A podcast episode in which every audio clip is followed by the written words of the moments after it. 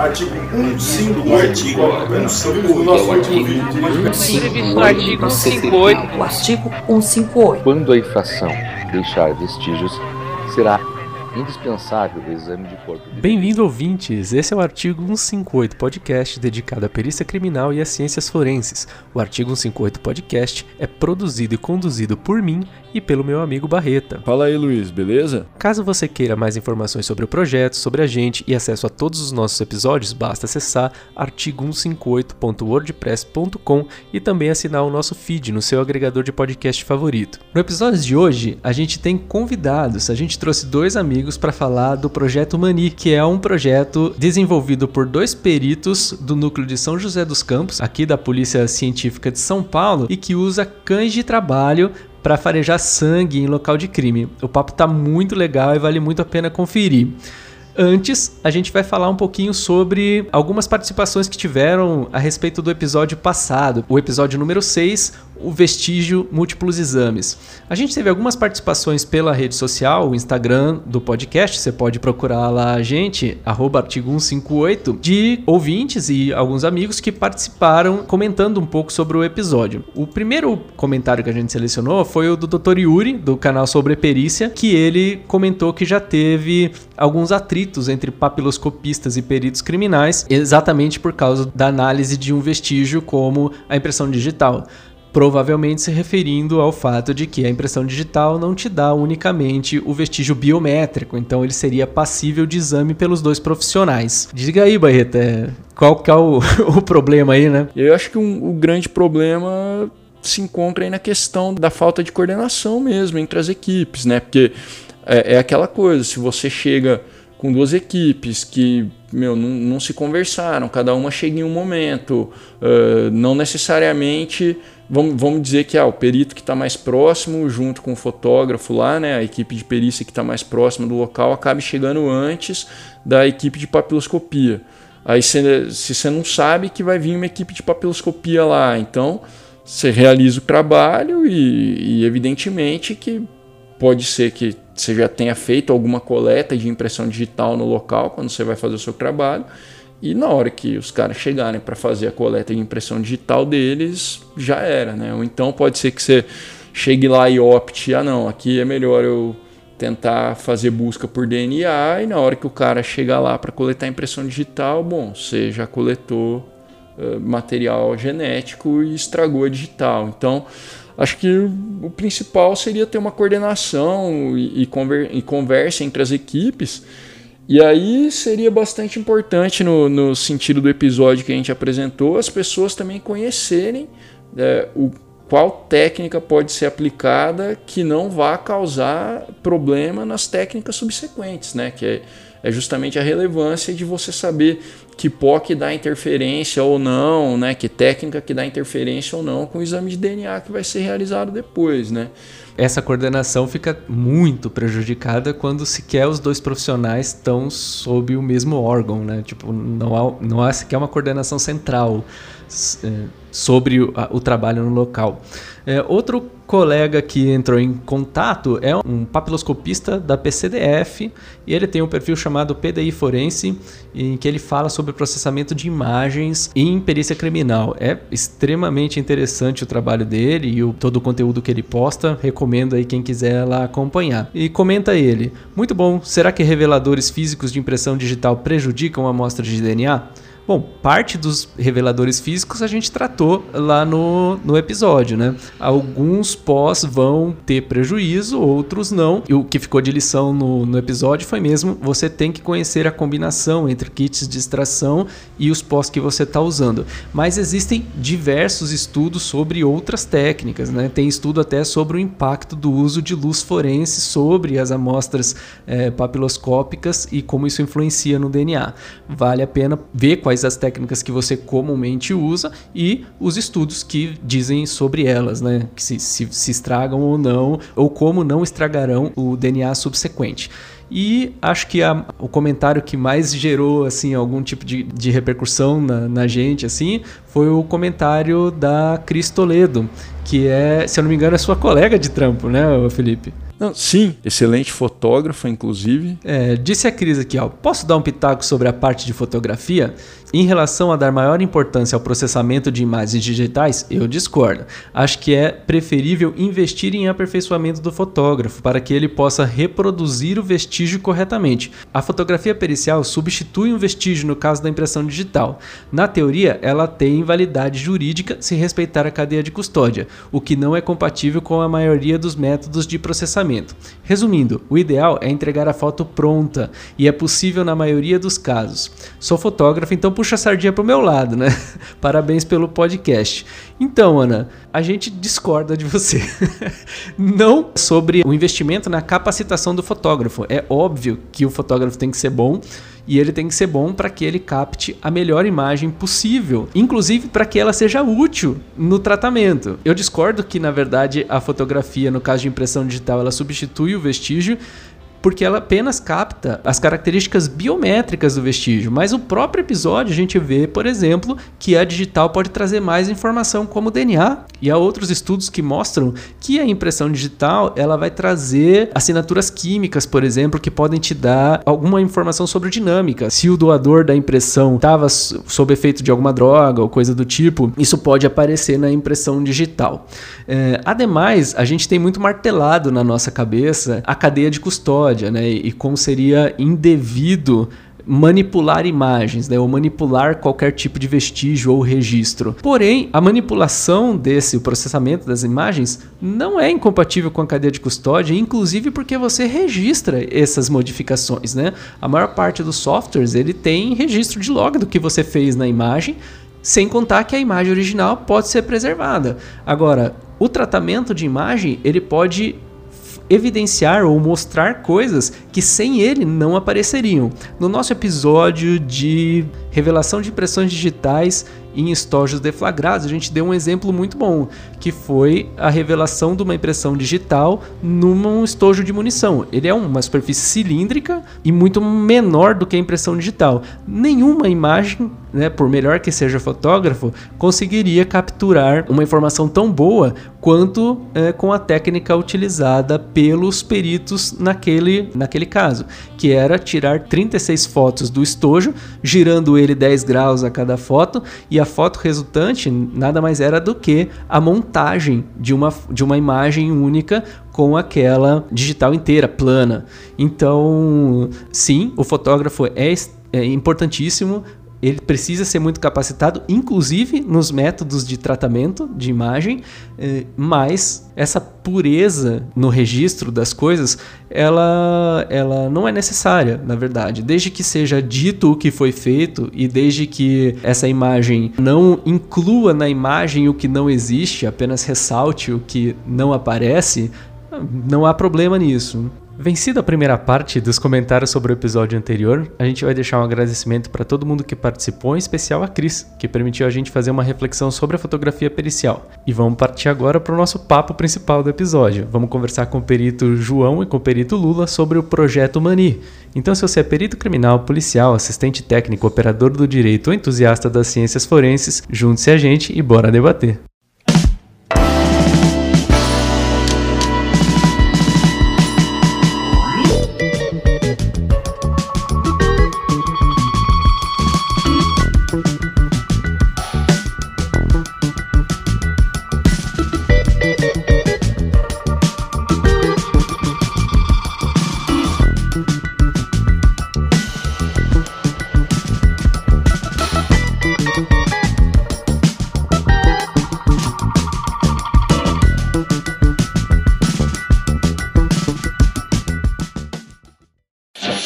Hoje o episódio vai ser um pouco diferente. A gente tem pela primeira vez convidados no, no podcast e a gente tem o prazer de receber aqui dois amigos que têm um projeto muito interessante, muito curioso dentro da Polícia Civil e que vai, vão conversar com a gente sobre esse projeto hoje. De cara, eu já agradeço a vocês muito, assim, pela disponibilidade e a solicitude de vir conversar com a gente, vir trazer esse monte de informação. Estou falando do João e do Lula e vou pedir para vocês se apresentarem rapidamente para a gente, né? Quem são vocês aí, qual a formação, onde vocês trabalham com o que agora. Vocês podem ter a palavra aí, por favor. Fala, Luiz, tudo bem? É, sou o Luiz, mais conhecido por Lula. Somos todos da mesma turma né, da, da Cadepol. Minha formação é médico veterinário, sou formado em 2004 e trabalhei um tempo em indústria farmacêutica e depois concursei exatamente na turma de vocês aí para perícia criminal do estado de São Paulo. Eu sou o João, também sou veterinário. Minha área, na verdade, de formação é um pouco diferente, acho que vai ficar bem contraditório aqui com, com o tema do podcast de hoje. Na verdade, minha especialidade é abelha, mas a gente vai falar de cachorro aqui hoje. Pra quem não conhece, é o Mani e o Dexter. A gente vai deixar também os perfis de Instagram para vocês listados na descrição do episódio e eles vão deixar contato no final, enfim. E eu queria começar perguntando para vocês é, sobre o uso de cães pelos sistemas de justiça, se é algo recente, não é, quando começou, ou enfim, as curiosidades envolvidas nesse uso específico, né, de cães de trabalho. Perfeito. É, Léo, o que acontece é o seguinte, né? Vou, vou puxar, vou aproveitar e emendar aqui um pouco da história. O cão ele é uma tecnologia aproximadamente 14 mil anos, então se a gente parar para pensar, a gente tem mais tempo com os cães do que a gente tem com a agricultura. A gente tem mais tempo com os cães do que existem os primeiros assentamentos humanos, as primeiras cidades, né? No Brasil, a gente não tem muita tradição, tirando as polícias militares de modo geral, a gente não tem muita tradição de uso de cães pelo sistema de justiça, até mesmo policial. Existem sim, mas não é tão forte quanto a gente vê em outros países que, que esse sistema é incorporado, né? Alguns países, inclusive, como, como os países nórdicos, inclusive fazem algumas técnicas que depois a gente vai especificar, onde o cão ele dá o veredito final, né? A, a indicação do cão por um odor, ela não carece de nenhuma prova confirmatória posterior ao uso do cão. O cão em si já é condenatório. Na Argentina, se eu não me engano, né, Luiz, já existe até o Ministério de Cães, como De que é o nome? Sinotecnia. Ministério de Sinotecnia, que é um ministério, ele é à parte, mas ele é ligado ao Ministério da Segurança Pública. Então, na verdade, eles têm até uma pasta que se dedica somente ao uso dos cães. Então, no Brasil é um pouco recente. E o mais comum que a gente vê nos usos policiais são os cães de rastreio de drogas, né? Que é o mais utilizado. E nos bombeiros, que em alguns estados não estão mais ligados às polícias militares, eles têm os cães de busca e resgate, que são os mais utilizados, né? São Paulo, Santa Catarina, se eu não me engano, são os que têm há mais tempo esse tipo de uso. Então, a nossa experiência aqui ela é um pouco menor com o uso de cães para o trabalho na justiça. E o que existe maior é o uso de cão de guarda e proteção, que é aquele cão que, que vai proteger o agente policial, que é bem utilizado pela PM o cão de faro de droga, que é utilizado pela PM, pela Polícia Civil, e os cães de bombeiro, que também são conhecidos como cães de busca e resgate, que vão farejar uh, cadáveres humanos ou humanos vivos, né? A, a experiência nossa aqui no Brasil é essa, mas lá fora isso é muito, muito bem consolidado, assim. É. Até aquele caso da Madeleine, existe um documentário no Netflix que fala sobre a investigação do caso da Madeleine. E inclusive eles fazem uso de cães, a Scotland Yard tem um grupo de cães bem antigos. Então é aqui pra gente é um pouco novo em algumas áreas, né? Ah, mas lá fora já é bem utilizado, Leal, é bem conhecido, não é tanta novidade não. É, é legal ver que assim tem uma secretaria de, de cães, de uso de animais, e aí quando você fala países nórdicos e fala do caso Madeleine, da Scotland Yard, mas tipo tem na Argentina, né? É um país da América Latina aqui do lado. Isso é muito interessante e mostra que é, não, não é um luxo, né? Para um, um estado como o nosso, ou mesmo pensando em nível nacional, é algo bastante viável, bastante interessante saber da viabilidade assim da, e, e, do uso extensivo disso. E eu queria perguntar como é que é que surgiu a ideia do projeto, né? Tipo, vocês hoje sabem dessa utilização extensiva, mas eu não sei se isso foi sempre assim. Vocês já se interessavam por isso antes ou se a ideia surgiu antes de vocês buscarem informações sobre o uso extensivo desses cães? Da onde veio a ideia do projeto de um cachorro que é, busca sangue com, com faro, né? É, eu, eu acho que eu e o João a gente veio de caminhos diferentes aí pelo interesse do, do uso de cães de trabalho e que uma hora se cruzou e o João né, já estava direcionando o trabalho dele para um cão de detecção dentro do nosso objetivo da perícia. Né?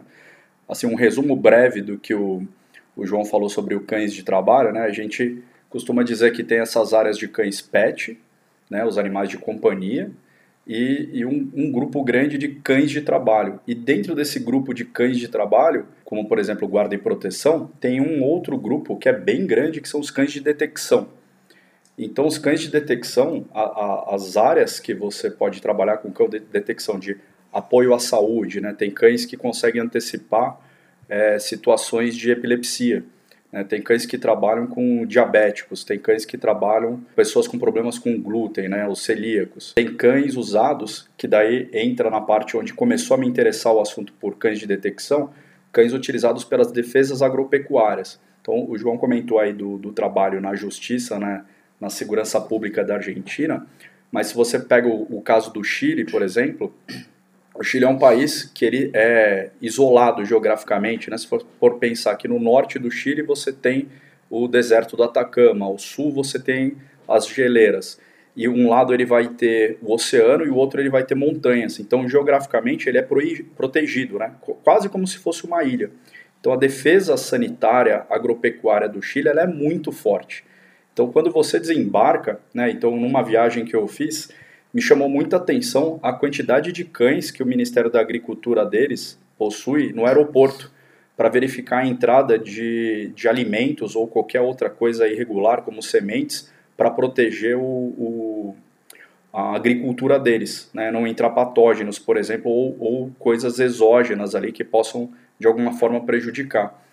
E ali, daquele momento, eu comecei a achar muito interessante esse assunto do uso de cães para o trabalho, né? Já o, o João, ele vai contar a história dele aqui com o Mani, e dentro da, da perícia a gente estava conversando um dia, e aí ele comentou desse projeto que ele vinha fazendo com o Mani, e que é bem interessante, um, um desafio que ele teve num local, e ele vai explicar para a gente um pouco o que aconteceu.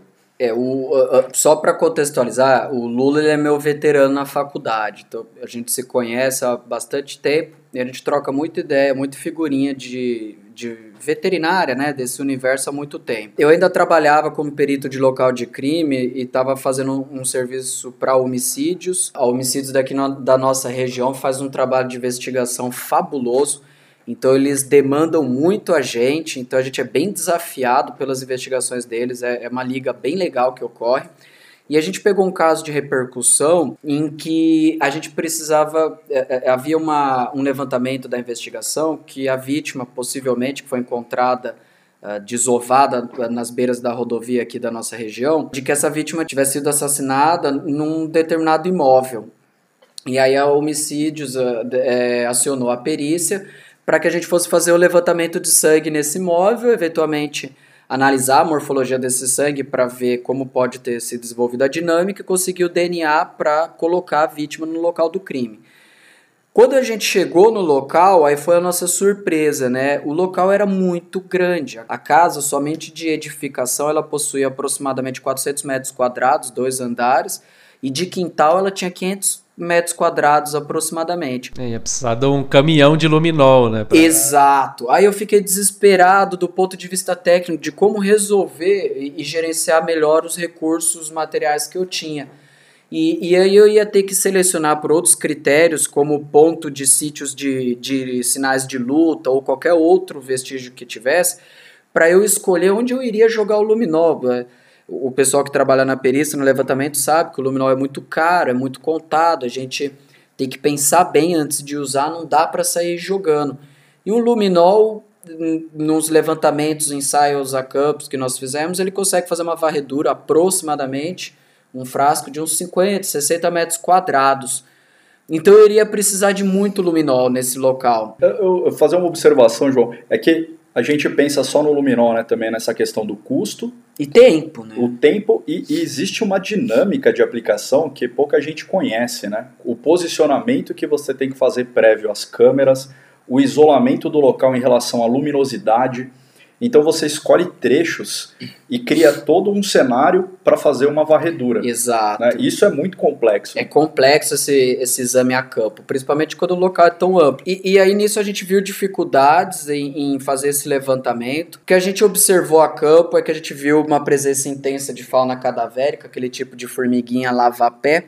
E a gente sabe por experiência a campo que elas gostam de, às vezes, pegar o açúcar que tem no sangue, principalmente quando é morte violenta, né? Uh, acredito que esse sangue tenha maior teor de, de açúcar, acaba atraindo a abelha. Então a gente conseguiu escolher por outros elementos um ponto, um local de eleição, fizemos luminol e deu certo. Só que a gente saiu desse local incomodado, porque eu, a princípio a gente considerou muito como um fator de sorte isso, não como uma técnica apurada e saí me incomodado em ver como que a gente poderia melhorar isso. E aí nisso eu comecei a trocar ideia com, com o Lula e a gente já tinha essa ideia dos cães de trabalho e a gente já tinha essa necessidade de fazer varredura em local amplo. A gente só não tinha ligado as duas coisas assim. E aí nisso surgiu a ideia: será que se a gente adotar um cão e tentar treinar para isso vai dar resultado?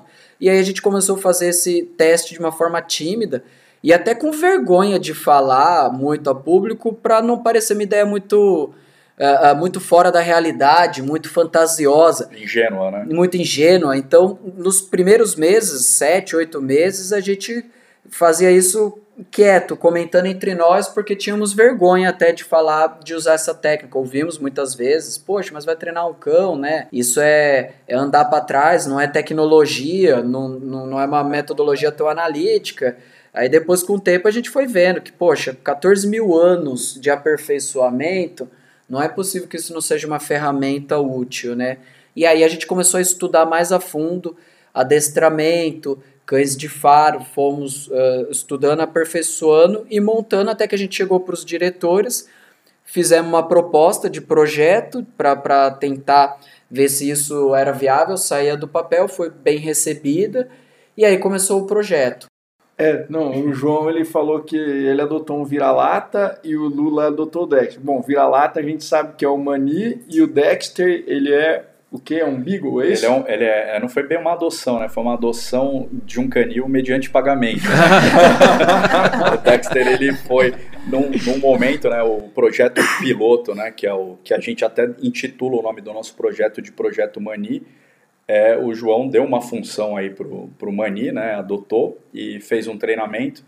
E aí, com o passar do, do tempo, é uma discussão que a gente tem, né? E é uma pergunta que todo mundo faz, né? Existe já responde uma, ela. Já vou, já vou me perguntar e responder. Existe uma melhor raça para trabalho? Ou todos os cães podem fazer um trabalho? O João tem um termo bem legal para raça que ele fala: raça é tecnologia, né?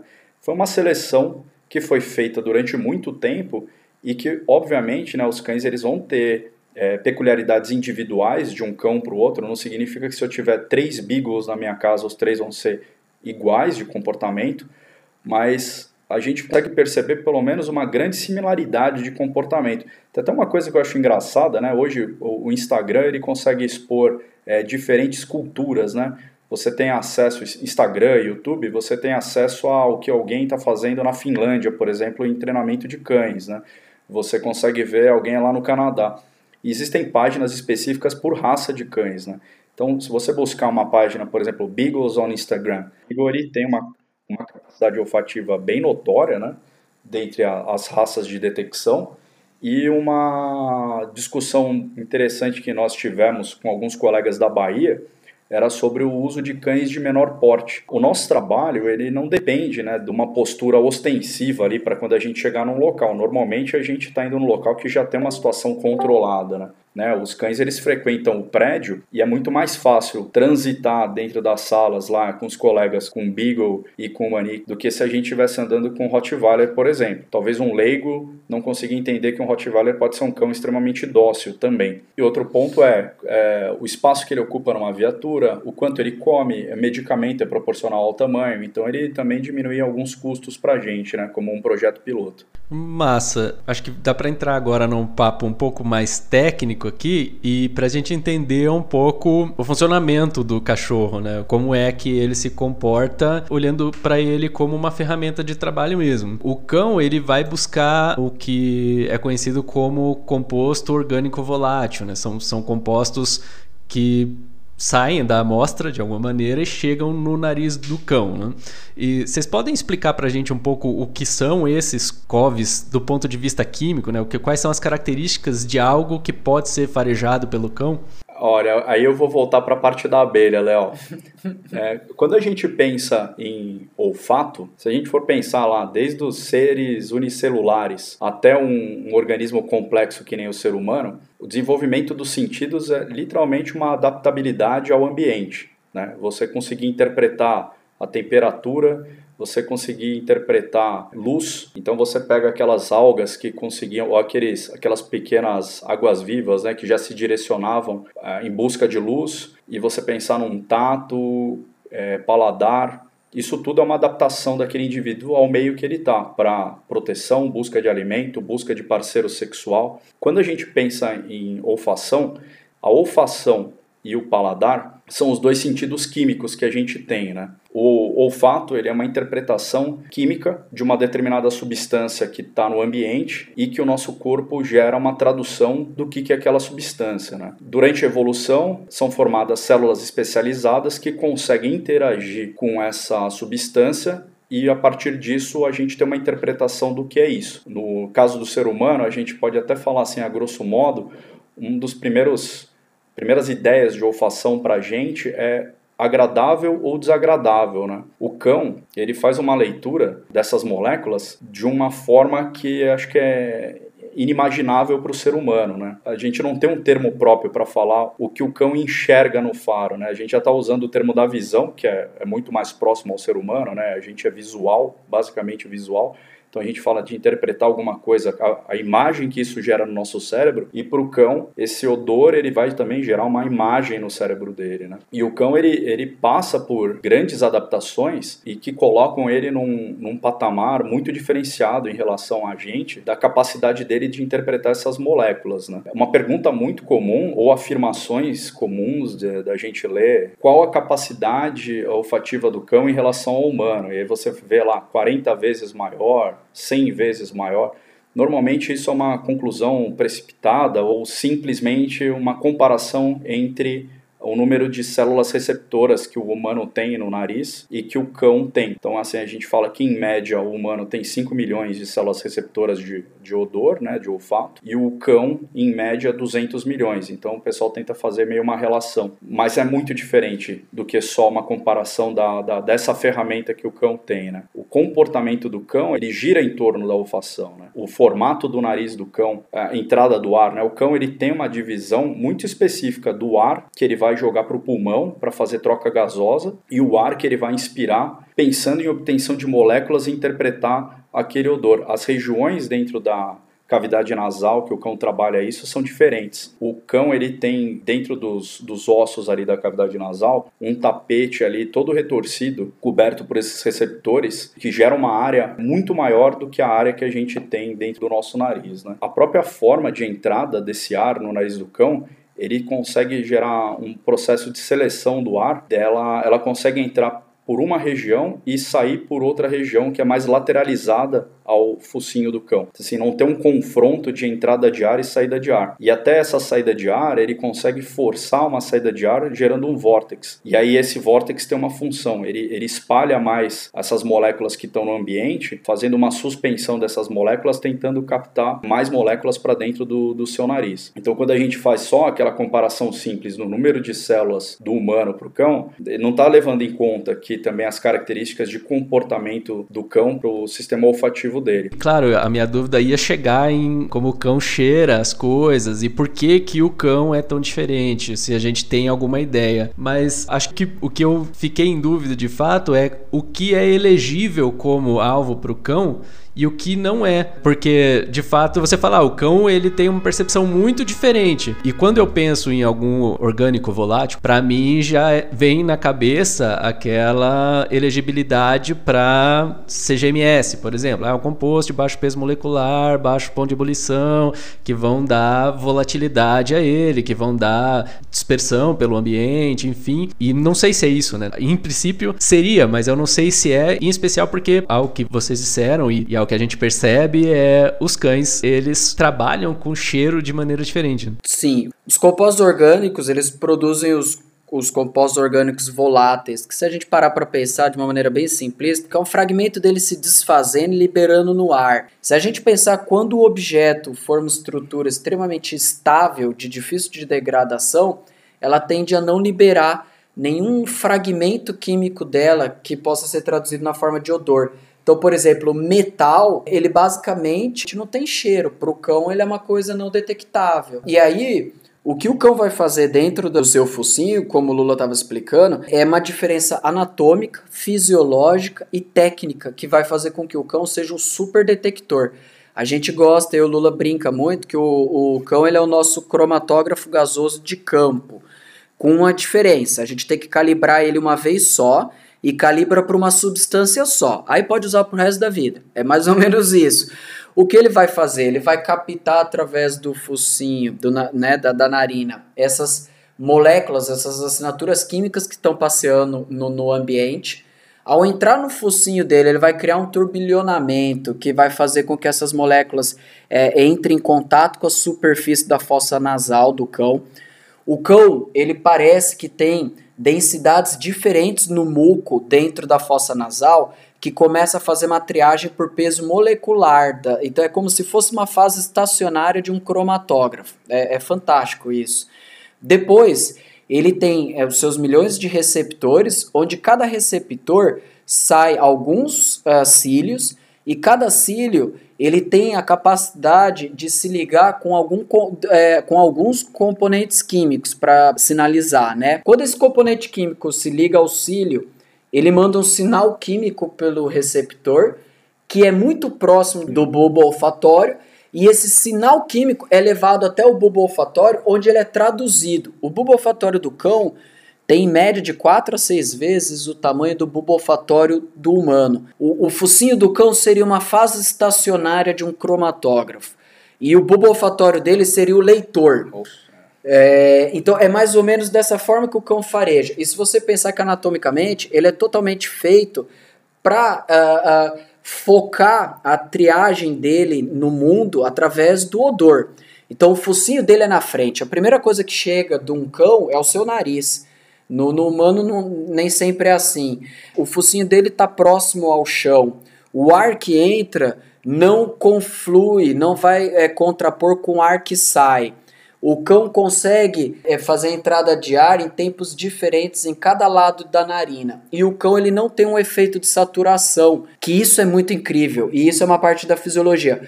Quando você entra numa padaria, Leal, a primeira coisa que você vai sentir no horário lá que tá saindo o pãozinho fresquinho, aquele cheiro super forte, né? Depois de um tempo que você tá na padaria, você tem um efeito de tolerância você perde a capacidade de perceber esse cheiro. Tanto é que o padeiro que trabalha lá, que está horas na padaria, ele não vai ter mais a percepção desse cheiro do pão. O cão, ele tem um sistema de limpeza constante. Então, para o cão não existe essa saturação. Para ele é sempre um odor novo. Então, para ele, ele está sempre triando um odor novo. É como se fosse um cromatógrafo a campo fazendo uma varredura extremamente potente essa varredura com um sistema autônomo de busca, né? Porque o perito não precisa ficar indicando para o cão onde ele tem que buscar. Aí o cão tem suas próprias técnicas, é o cão que trabalha com odor, a gente trabalha com visual. Então deixa que o cão vai saber como procurar um odor no ambiente. A gente procura visualmente. No caso né, do nosso objetivo aí de perícia, né, o sangue ele vai liberar diversos tipos de compostos orgânicos voláteis e que nessas, nesses mil receptores que o cão, ah, tipos de receptores diferentes que o cão apresenta, ele vai gerar o que o, o, na literatura de fora eles chamam de scent picture, né? ele, ele faz uma imagem dessa combinação de moléculas, então essa assinatura de odor que o, que o João fala, ela pode ser gerada por uma molécula exclusiva, então, se você vai trabalhar ali com, com alguns fármacos né, de, de drogas ou uma molécula específica que você quer que o teu cão identifique, ele vai perceber aquela molécula. mas no nosso caso, né, a nossa matriz ali de busca, ela sofre alterações constantes, né? A, a, composição de sangue do João é diferente da minha, né? Mas essa intensa apresentação desse odor no processo de imprint que a gente fala para o cão conhecer a nossa matriz de busca, ele vai gerando uma memória daquela situação que ele consegue identificar o, o meu sangue, o sangue dele, um outro ponto, né, que eu, de uma conversa que eu estava tendo com o João, o, o, cão ainda tem um outro órgão acessório olfativo, né? A gente falou só de um órgão olfativo que é o focinho e nariz. Esse é o óbvio que todo mundo vê. Você até citou no início da conversa, Léo, a questão de que a molécula teria que ser pequena para volatilizar e tal. Perfeito, que ser solúvel, né? É, o cão ele tem um segundo órgão que chama órgão vômero nasal ele fica na base do palato duro com o palato mole, entre o focinho e o palato. E esse órgão, ele é um órgão complementar ao faro, que não deixa de ser de faro, que é para detecção de compostos que são insolúveis em água ou moléculas grandes. Então, é, quando o cão ele precisa confirmar aquele odor, mas aquele odor é insolúvel, molécula é pesada ou algo do tipo, que incapacite a a, a suspensão dessa molécula no ar, o cão ele usa o vômero nasal. E o que, que ele faz? Ele lambe. O cão usa a lambida também como uma forma de detecção química. Uh, a gente vê isso muito comum quando o cão vai é, lamber onde outro cão fez xixi.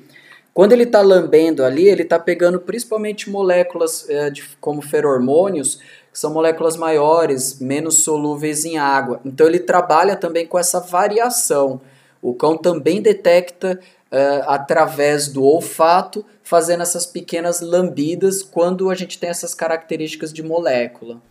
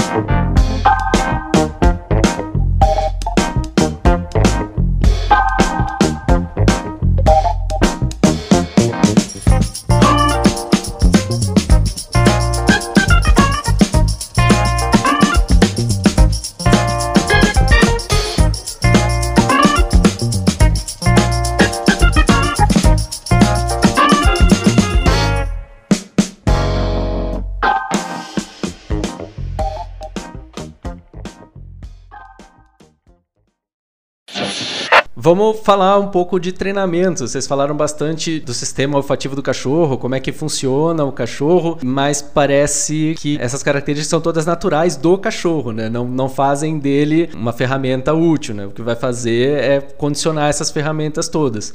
Então, se vocês puderem dar uma geral pra gente de como é que é o treinamento do cachorro, se há técnicas específicas para o faro de sangue, ou se vocês adaptaram técnicas de outros tipos de trabalho, como droga, drogas, busca de pessoas? Como que funciona o treinamento do cão? Perfeito. É assim, a gente usa técnicas comportamentais de reforço positivo, basicamente é Skinner, que é condicionamento operante, Pavlov, que é condicionamento clássico, né? Então, basicamente, é aquele negócio de recompensar com petisco por cada acerto e não recompensar nada para quando ele erra. O treinamento do faro, ele é diferente do treinamento para as habilidades do cão que vai trabalhar no caso para perícia, né? O treinamento para faro, ele é meio que igual para tudo. O que vai mudar é o gerenciamento da amostra. Principalmente quando a amostra é biológica, ela sofre um processo de degradação, então a gente precisa apresentar para o cão como correto aquela amostra em todas as suas fases de degradação. Quando a amostra não tem degradação, é um pouco, ela é mais estável, tem pouquíssima degradação, como no caso de droga. É claro que a droga é um componente biológico, vai se degradar, mas em tese ninguém comercializa droga estragada, eles precisam dela inteira para fazer o uso. Então o que está na rua, que geralmente o cão farejador vai lidar, é uma droga viável. Esse tipo de droga ela tem um odor estável durante esse tempo. A nossa amostra não tem. Então a mecânica ela vai depender um pouco de como o cão, o indivíduo responde, mas a gente vai pegar uma caixa com um furo, vai ensinar o cão a enfiar o, o focinho na caixa e cheirar. Depois, com o tempo, a gente vai pôr a amostra que a gente quer nessa caixa e vai fazer ele cheirar e ele espontaneamente, quando cheira, é recompensado. E aí a gente vai ampliando o número de caixas, sendo que só uma das caixas tem uh, o cheiro alvo. Depois, a gente troca a caixa por outro objeto e aí vai variando o objeto e aos poucos vai inserindo padrões de dificuldade até não haver mais caixa, não haver nenhum objeto que ele possa assimilar que lá dentro tem o cheiro. Agora o cheiro vale qualquer lugar, qualquer ambiente. Então é uma construção bem devagar que a gente vai fazendo isso pro faro. Para as habilidades policiais de condução, aí a gente começa principalmente pela fase quando ele é muito jovem, o cão ele tem uma janela comportamental que a gente fala, que ela vai mais ou menos do segundo mês ao quarto mês, que é uma fase de que, que, que você consegue fazer a dessensibilização do cão. Então nessa fase é como se fosse um sistema imunológico. Tudo que você apresentar para o seu cão, ele vai entender como algo aceitável. O que você não apresentar durante essa janela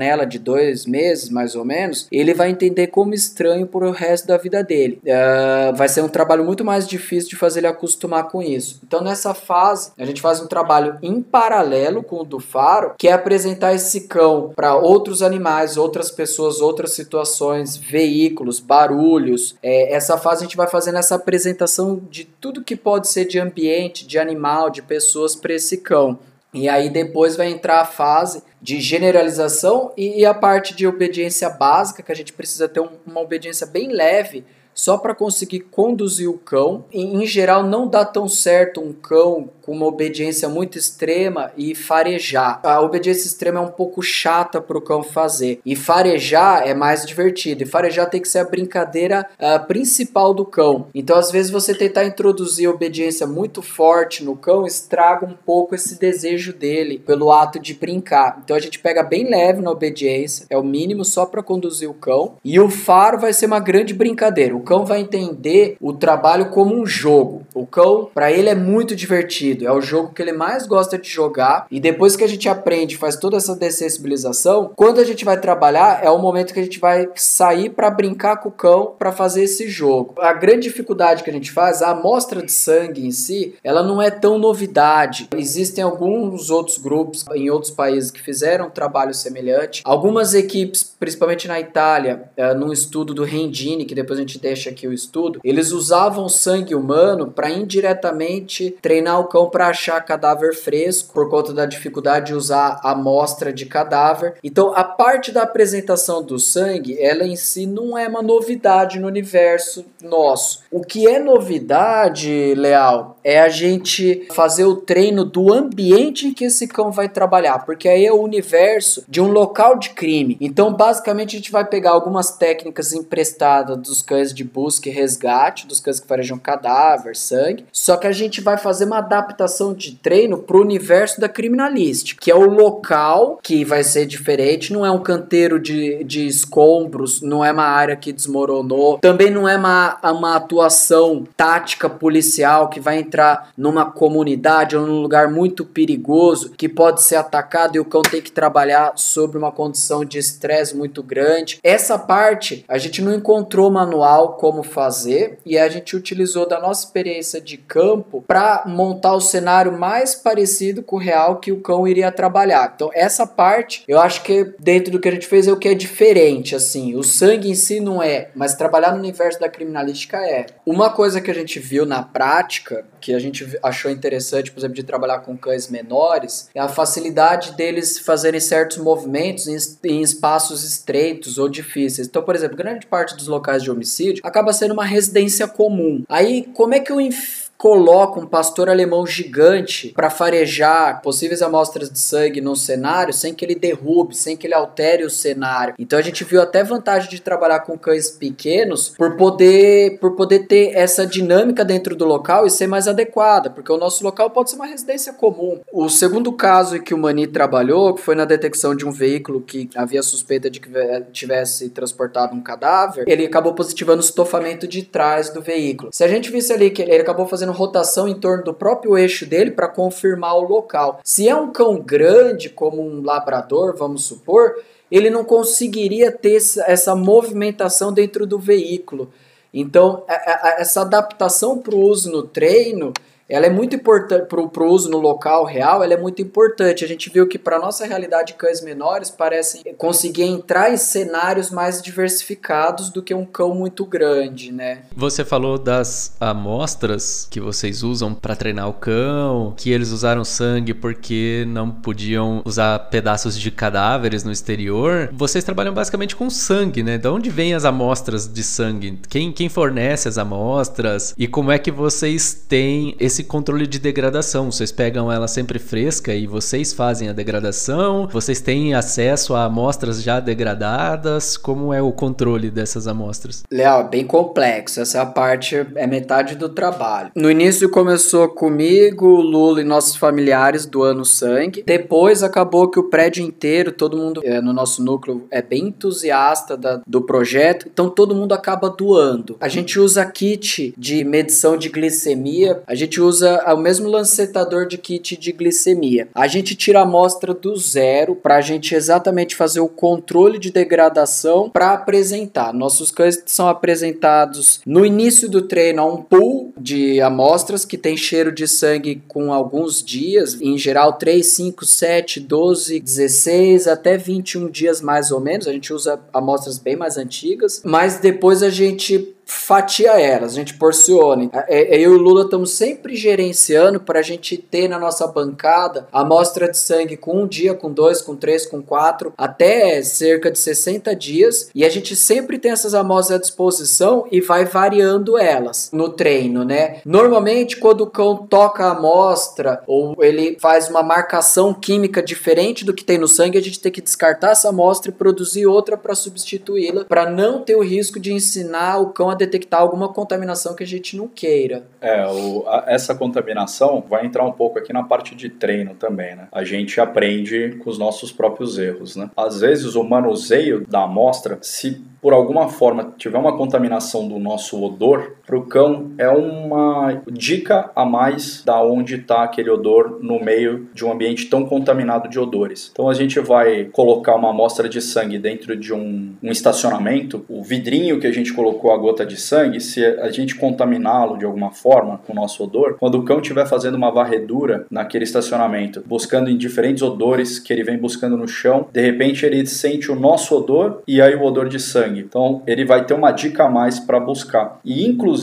uma, uma dica que a gente percebeu que eles vinham roubando, né, entre aspas, eles nos enganam. Era o nosso próprio odor no trajeto até a ocultação da amostra. Eles faziam um rastreio da gente mesmo. Então eles conseguiam, às vezes era nítido que ele fazia uma trilha do mesmo percurso que a gente fez até a ocultação da amostra. Ele ia até o ponto da nossa trilha para ver se na ponta da trilha nossa tinha uma amostra, os sacanas. Eles roubavam muito, aí a gente teve que mudar toda a tática depois, vendo que eles trapaceiam. O ideal é sempre que haja um terceiro, né, que faça essa ocultação pra gente, mas quando não dá, a gente tenta criar um labirinto ali, que mesmo assim criando um labirinto, a gente sabe que ajuda o cão, fica dentro de um, de um cenário de odores ali que ele vai buscar a amostra dentro daquele cenário que a gente transitou. Então o arremesso da amostra é, é, deixa a gente numa situação que é bom que o cão ache, porque senão a gente está perdendo a amostra. Eu queria voltar um pouco, que vocês uhum. comentaram que o início do treinamento ele funciona muito com a questão do reforço positivo, né? Perfeito. É, tem como vocês darem, tipo, uma, uma, explicada, tipo, o que é esse reforço? O, o, Lula já comentou do lance da bolinha e tal, como que tá. funciona esse reforço para ele entender que é uma brincadeira, né? Tá. É, tem um cientista russo muito famoso, ele é a base disso. Toda essa área está dentro de uma ciência da psicologia que se chama behaviorismo, né? Eles estudam comportamento animal como um todo e isso é extrapolado também para humanos. Pavlov foi um cientista russo que ele deu início a esses estudos, né? Ele é bem conhecido dentro dos estudantes e profissionais da psicologia. Pavlov, no experimento dele, ele fazia é, experimento com cães e aí tinha um cão que toda vez que ele, ele, ele tocava um sininho e dava uma comida, né? Um petisco. E aí, quando ele percebeu que depois de um tempo, se ele tocasse o sininho e não desse a comida, o cão tinha toda a mímica, como se fosse receber comida. Então ele começava a salivar, começava a ficar ansioso. E aí o Pavlov com, começou a ver essa questão de aprendizado por associação, né? Então o cão associou que aquele som, sempre que vinha aquela campainha, que hoje, traduzindo num termo mais moderno, é o nosso clique, é basicamente a campainha de Pavlov. Então o cão começa a fazer associações. Ele aprendeu que toda vez que ele recebe esse clique, ele ganhava comida, toda vez que a gente fizer esse clique, por condicionamento, ele, ele entende que aquilo é positivo. Aí Skinner deu uma aprimorada no, no Pavlov e ele conseguia moldar um comportamento. Então, no experimento de Skinner, ele ensinava um ratinho a acionar uma alavanca e essa alavanca daria acesso a ele a um potinho de água. E, e aí, na verdade, você vai fazendo uma modelagem de um movimento que não é muito natural. Então, em tese, assim, Pavlov, no reforço que tu, todas essas técnicas, essas duas são de reforço positivo. Mas a Pavlov ela aproveita uma mecânica natural do animal para reforçar aquele comportamento de uma forma positiva, para que esse comportamento se repita. E o Skinner já fez uma modelagem, fazendo com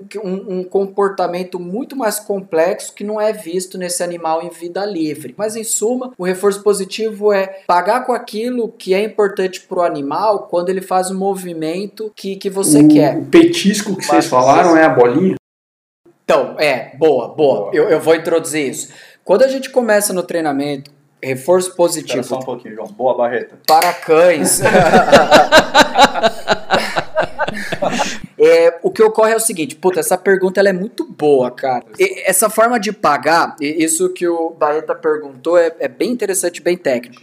No início, quando o cão é novo, a gente paga com, né, pagar é dar o, o reforço para ele, que é importante para ele. A gente paga com petisco. Ao mesmo tempo, existe um outro treino que é feito, que é o treino para ensinar o cão a brincar de bolinha. Ah, todo cão brinca de bolinha e tal. É, é mais ou menos verdade. Quase todo cão brinca de bolinha. Pro cão de trabalho, não é que ele brinque de bolinha. O ideal é que ele seja fanático pela bolinha, que a bolinha seja a coisa mais importante do universo dele. Por quê? A gente pode trabalhar com o cão pagando com petisco a vida inteira. O problema é que o petisco ele é autolimitante. A hora que seu cão comer petisco suficiente, tiver com a barriga cheia e você mandar ele realizar uma busca, ele tá ok, ele tá tranquilo, ele já comeu o suficiente, ele não vai realizar busca nenhuma agora, não vai funcionar. Então o petisco ele tem esse problema de ser autolimitante porque uma hora ele perde valor quando o cão perde a fome. E o petisco é muito difícil de você gerenciar ele a campo, né? É, você vai ter que jogar, ficar jogando no petisco, petisco estraga, então você tem que levar condicionado. O que a gente vê é que a gente vai fazendo um ensinamento do cão brincar com a bolinha como se a bolinha fosse uma caça, porque isso depois ajuda lá na frente até pro ato de busca do cão. A bolinha vira como se fosse uma presa, vamos assim dizer, que ele quer caçar. Então ele vai ter adoração pela bolinha. Então quando a gente dá o comando para ele, a bolinha, ele, ele vai indicar a amostra é, querendo ganhar essa bolinha, que é o pagamento dele, que ele vai adorar brincar com essa bolinha. Se eu uso bolinha ao invés de petisco, a, primeiro que o nível de energia dele é muito alto, porque ele já tá no modo brincadeira. Não é tanta concentração, é o modo brincadeira, ele tá agitado. E segundo, que eu posso pagar a bolinha quantas vezes for. Ele não vai ficar cansado da bolinha como ele fica insatisfeito com o petisco. Então a bolinha eu me dá mais tempo de autonomia para trabalhar com o cão. Vocês falaram do treinamento, basicamente duas fases do treinamento. Uma é a do olfato, né? E a outra que o João ponderou como mais difícil, que é a fase de ambientação do cão ao ambiente da perícia criminal, né? De um trabalho de campo em perícia criminal. Mas vocês quando começaram a falar das especificidades de treinar o cão pro cheiro, pelo menos para mim que sou leigo, pareceu algo que é bastante difícil, assim, vocês têm que transformar de fato aquela amostra, aquele cheiro específico, aquela assinatura de cheiro em algo muito, muito importante para o cão. Então, a pergunta que vem é, uma vez que ele está ambientado com o ambiente de perícia criminal, de um local de crime normal, seria possível treinar ele para mais de um objetivo? Seria possível fazer com que mais de um cheiro fosse importante para caramba para ele? Eu, eu, dou um exemplo, assim, sei lá, eu posso treinar ele para sangue, mas por vezes eu vou lá e faço um local de homicídio que foi um disparo de arma de fogo num local que o mato é alto e e à noite. E aí começa a ficar complicado de eu encontrar, por exemplo, estojo no local. Né? Eu, eu perco basicamente alguns vestígios balísticos porque eu não tenho ferramentas para buscar aqueles estojos. No entanto, o disparo ele também gera orgânicos voláteis, então talvez o cachorro pudesse ajudar inclusive a achar estojos. É possível ter um mesmo cão que que você pode fazer tipo sangue, droga e outros, outros qualquer análises que eu precise num, num sistema de perícia. Tipo, ó, agora que eu tenho um, um, equipamento relativamente barato, né? Eu posso aumentar a versatilidade dele? Pode sim, Luiz. É, se você parar para ver, a maioria dos cães de droga, na verdade, eles são, a gente chama cães de função dupla, quando ele tem mais de uma função. Se você pegar grande parte desses cães da PM, da Polícia Civil, eles são cães de função dupla. Eles eles têm a função de guarda e proteção, então eles atendem a comando de ataque para mobilizar um agressor, mas eles também farejam droga. E dentro da droga que eles farejam, ele fareja geralmente o kit básico, que é cocaína e maconha. E são duas drogas diferentes que têm compostos orgânicos voláteis diferentes. Então dá sim para ensinar para farejar outras coisas. as polícias nos Estados Unidos, eles têm, um, têm uma ONG lá que eles pegam cães que foram policiais, retreinam para fazer trabalho de detecção detecção de doenças em humanos. E, e aí, esses cães, depois de aposentados na polícia, com 8 anos de idade mais ou menos, ele não está apto mais para uma função policial que exige estar tá na rua constantemente e tal. Mas eles retreinam para detectar, por exemplo, câncer. E aí, esses cães vão continuar trabalhando em um hospital com uma rotina muito mais tranquila, muito mais branda. Então, dá sim para treinar. O, o, o que tem de, de contrário, assim, que não seria tão bom, é que assim como a gente, quanto mais especializado o cão for, com o tempo, ele vai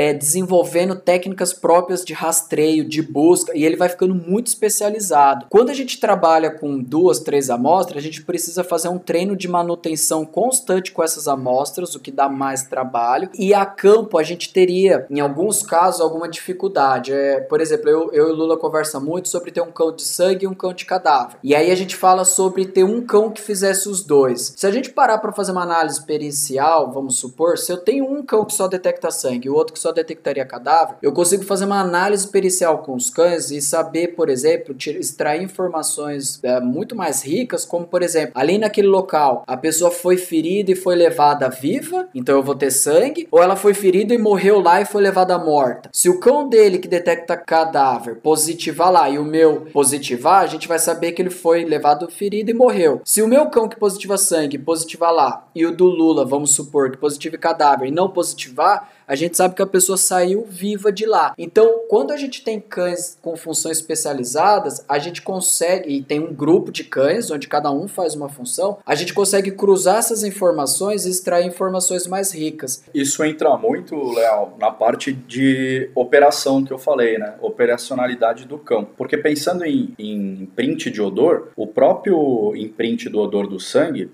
não tem um odor fixo, né? São vários padrões de odor, né? Um, um scent picture grande, né, que ele vai ter que entender, do sangue fresco ao sangue de 21 dias, né? São várias amostras. São várias né? amostras já, né? Que nem a gente tá falando da cocaína e da maconha, que são quando a gente manda um cão de drogas buscar, ele tá buscando o que ele achar disso daí, ele reconhecer, ele vai positivar, né? E esses cães, às vezes também, eles são treinados para armas e munições. Então, um cão da PM, ele sai, ele tá procurando droga, arma, munição, muitas vezes ele tem esse comportamento. O que ele achar ali é bingo, né? Tá, tá valendo, né? Agora, uma uma, uma técnica interessante para se fossem conduções muito distintas de trabalho. Então, existe uma linha de trabalho que a gente chama de mantrailing, que é o rastreio de pessoas. Né? Então, um fugitivo ou uma pessoa que desapareceu. Então, é, eu tenho lá um caso de violência sexual seguida de morte e eu estou no local num tempo próximo ao fato, eu posso apresentar o odor da roupa da vítima,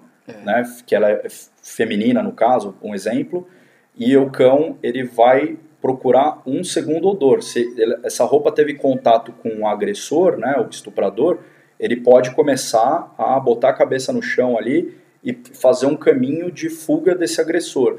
De repente, ele passa em frente a um local que tinha uma câmera de, câmera de segurança. Você já consegue, de repente, é, visualizar ali um suspeito. E aí, um método que existe para isso, se eu quiser, de repente, estender o trabalho do Dexter para uma situação dessa, é que na hora que você vai começar o trabalho de busca, você faz um ritual. O, o jeito que eu estou vestido, ah, os petrechos que eu uso para fazer a busca, né, a coleira, o coletinho da perícia que o Dexter e o Mani usam, aquilo já começa a gerar uma informação de que vai começar o jogo. Se eu trabalhar com outros petrechos, outro tipo de coleira, outro tipo de colete para fazer o mantrailing, você pode começar a condicionar o cão que na hora que ele está vestido com aquela roupa, a brincadeira vai ser diferente.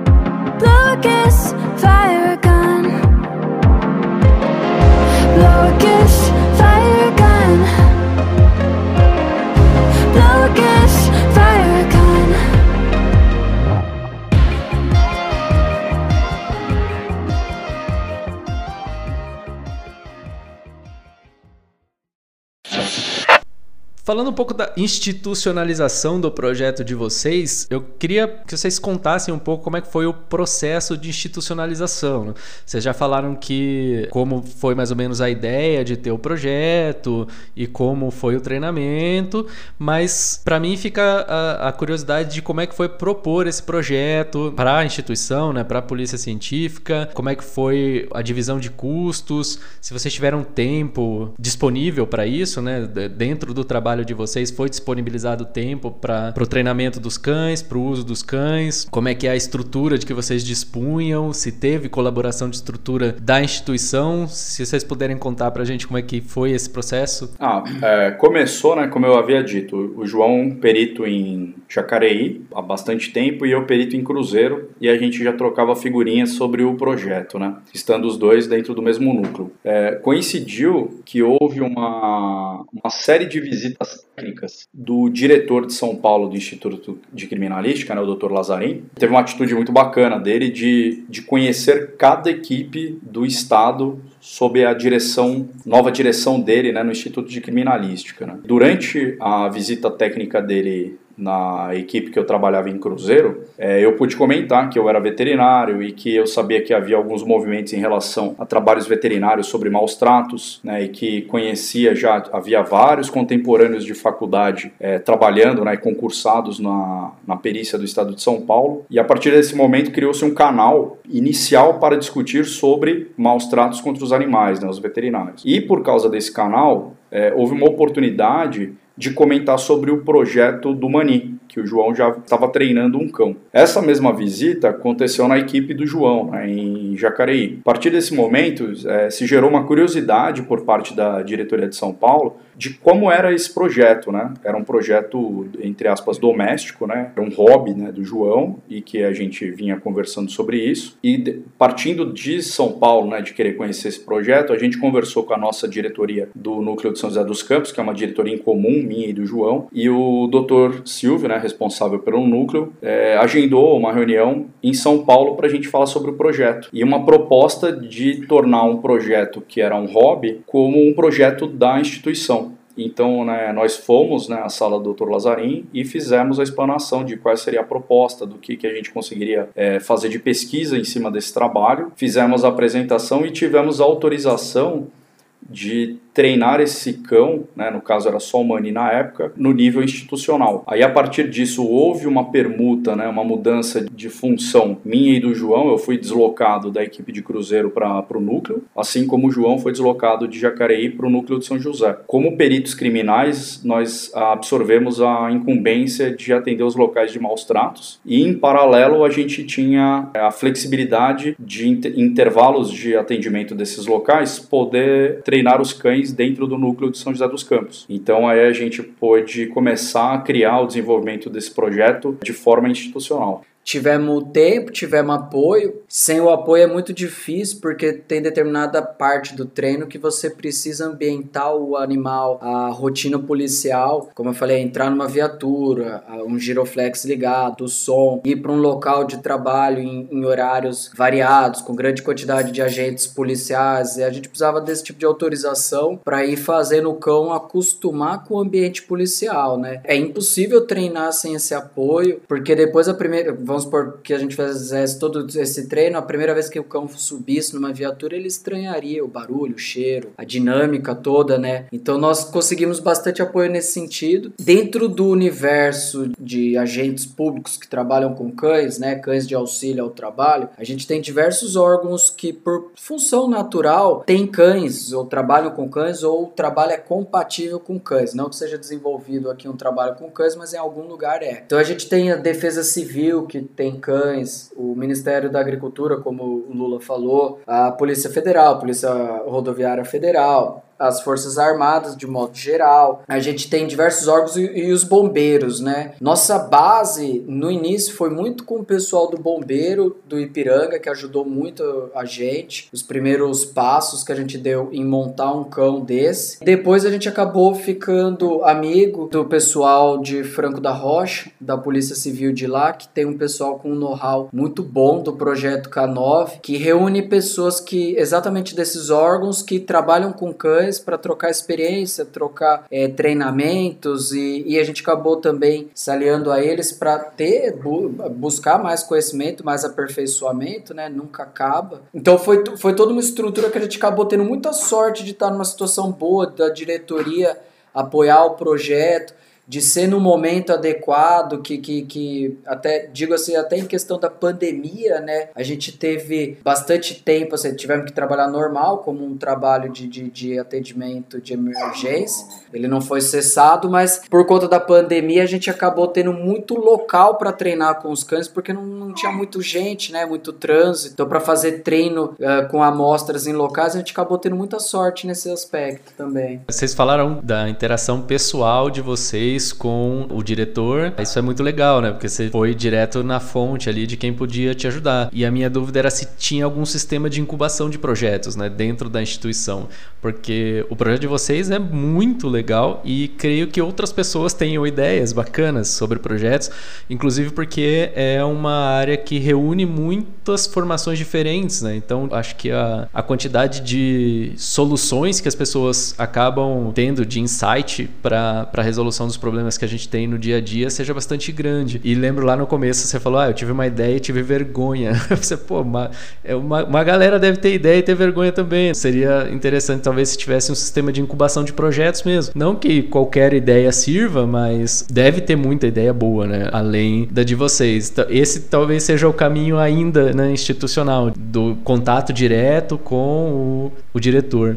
Quanto à institucionalização também, tem consideração nesse tempo de treinamento, nesse tempo de uso do cão, é inserido no tempo de trabalho de vocês, é inserido na carga horária de vocês? E uma dúvida já que emenda nessa, as buscas com cão geram laudos ou não? É uma ferramenta auxiliar e o laudo fica por conta do perito do caso.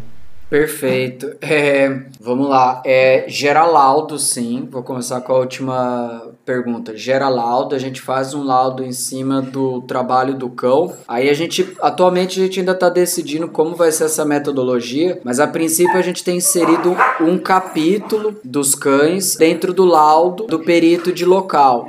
Mas a ideia é no futuro ter um laudo próprio. A ideia nossa Leal, seria o, sistema de cães ele trabalhar como se fosse uma requisição de análise que o perito de local faz. Então a pessoa tem uma demanda de um exame de luminol, de busca de sangue oculto ou de sangue numa área muito grande. Ele vê que de repente a técnica de luminol não vai ser suficiente a ideia seria ele acionar um serviço especializado de cães exatamente para otimizar esse, esse trabalho, né? E sobre a, a, a, parte inicial, hoje a gente consegue sim que isso seja considerado dentro essa carga horária nossa seja considerada. Existe um trabalho que é assim, o, o treinamento ele nunca acaba dos cães, né? A gente fala que o adestramento ele é um trabalho contínuo e a gente vai aperfeiçoando conforme a gente vai aprendendo sobre o uso de cães em locais de crime e vamos voltamos para a bancada, corrigimos algumas coisas e inserimos isso no, no treinamento. A gente acredita que não temos ainda um cão ideal, a gente acha que vai levar muito tempo, talvez uma década, para criar um know-how de como se trabalhar adequadamente com o cão na nossa realidade, né? Isso é muito importante. O nosso objetivo do projeto sempre foi atender uma demanda local. Não, não estamos preocupados em atender uma demanda internacional. A gente tem uma preocupação e, e um comprometimento com a comunidade ao qual nós estamos inseridos e ao qual nós devemos uh, satisfação, inclusive. Toda metodologia que for criativa, barata, que agregar, que melhorar a sensibilidade, eu acho que é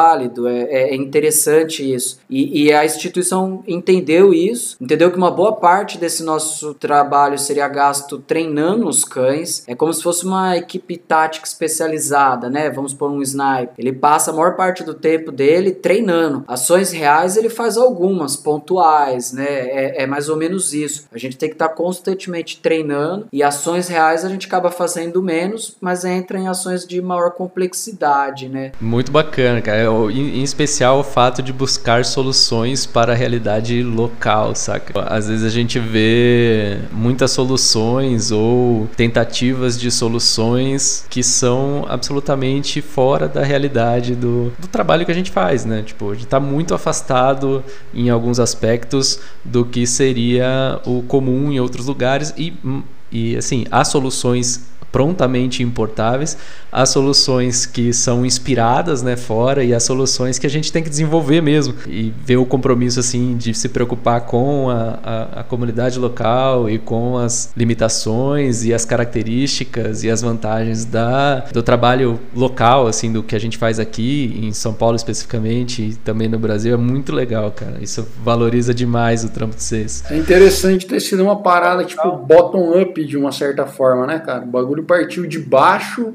e aí chegou em cima e o pessoal abraçou, né, cara? Isso que, que, que acho que é o lance de você estar tá vinculado com algo que busca resolver um problema de uma realidade local tem muito a ver com isso, né, cara? É o cara que está inserido no problema do dia a dia, enfrentando aquele problema Na ali, execução, né? chega num, numa solução que ele encontrou para execução e aí de repente quem está na parte administrativa fala, pô, legal, chegaram numa solução massa, vamos tentar abraçar e tocar isso aqui, né? Pesquisa aplicada. Sim, ciência forense é basicamente uma aplicação, né? E pô, vocês acharam uma baita aplicação, muito legal. Partindo para o que é o especial do trabalho, né? Na verdade, o objetivo do trabalho, que é usar o cachorro em local de crime, a gente tem uma série de dúvidas, né, sobre como é o funcionamento dessa técnica ou da aplicação do cachorro nos locais, né? É, acho que algumas vocês já responderam parcialmente, mas se responderam, talvez a gente complemente ou, sei lá, seja redundante, mas creio que vale a pena até a gente falar sobre isso para que fique de maneira ordenada o uso do cachorro, né? A, a, ideia do uso do cachorro. Como é que vocês orientam o cachorro, usam o cachorro num local de crime? A gente chegou lá, tem o um local de crime, você tem a ferramenta e basicamente o cachorro tem que fazer uma busca no local de crime.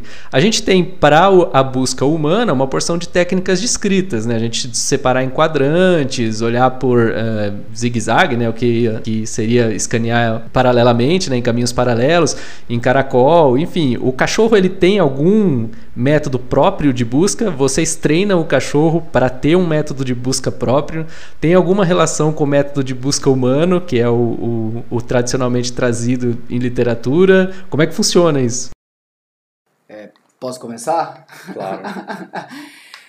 é o seguinte, é, essa é uma área, eu não tenho todas as respostas, porque a gente também está aprendendo a fazer varredura com cão em local de crime, é um outro contexto. Mas assim, basicamente tem dois cenários: ambiente fechado e ambiente aberto, né? Eles vão ser trabalhados de maneira diferente. O ambiente fechado a gente vai priorizar no detalhamento e no ambiente aberto também vai ser no detalhamento, mas a gente precisa de uma varredura eficiente, para o cão não ter que passar duas vezes no mesmo lugar. A gente trabalha, a gente gosta de chamar, como o Lula falou, binômio, né? Não é só o cão que acha. O condutor, ele tem que desenvolver uma relação íntima com o cão para ele aprender a interpretar todos os sinais corporais do cão, em que ele vai conseguir entender quando o seu cão, por exemplo, pegou o rastro da amostra, quando o seu cão encontrou o ponto de origem da amostra, quando o seu cão ele, ele encontra a amostra, mas ele não consegue chegar no ponto de origem da amostra, então ele fisicamente não consegue chegar, então ele vai te indicar de uma maneira um pouco diferente. Isso é muito bem desenvolvido quando o binômio é muito forte, quando forma quase uma simbiose entre o condutor e o cão. Então ele consegue perceber essas nuances do cão no trabalho a campo. Basicamente, em local aberto, eu gosto mais de falar nisso, porque eu, eu acho que no caso do Maria, eu acho eu, eu gosto gosto muito do jeito que ele trabalha em local aberto. Eu gosto mais do jeito que ele trabalha em local aberto. E no Dexter eu gosto mais como trabalha ele em local fechado, a princípio.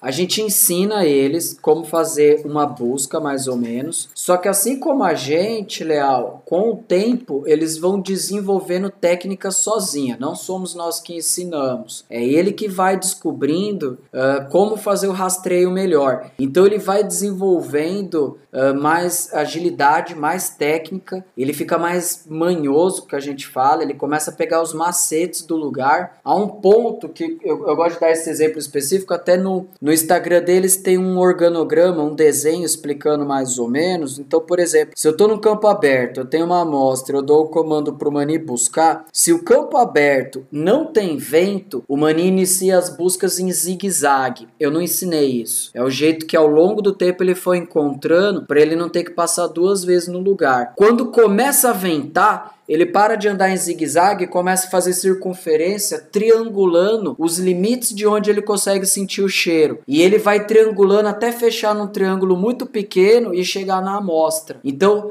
eles vão desenvolvendo técnicas por conta própria para buscar em diferentes cenários. Por isso que é importante treinar em diferentes cenários. Quando a amostra é muito perto, geralmente eles aprendem a fazer o rastreio, que é enfiar o focinho no piso e sair buscando porque o odor vai estar tá disseminando de forma próxima ali. Se a amostra está muito longe ou a gente tem interferência de vento, o cão vai usar uma técnica que se chama ventaneio. Ele vai levantar o focinho para tentar captar essa molécula passeando no ar, no vento, em alta velocidade, e tentar triangular e determinar o, o espaço adequado. As coisas estão aqui pegando fogo.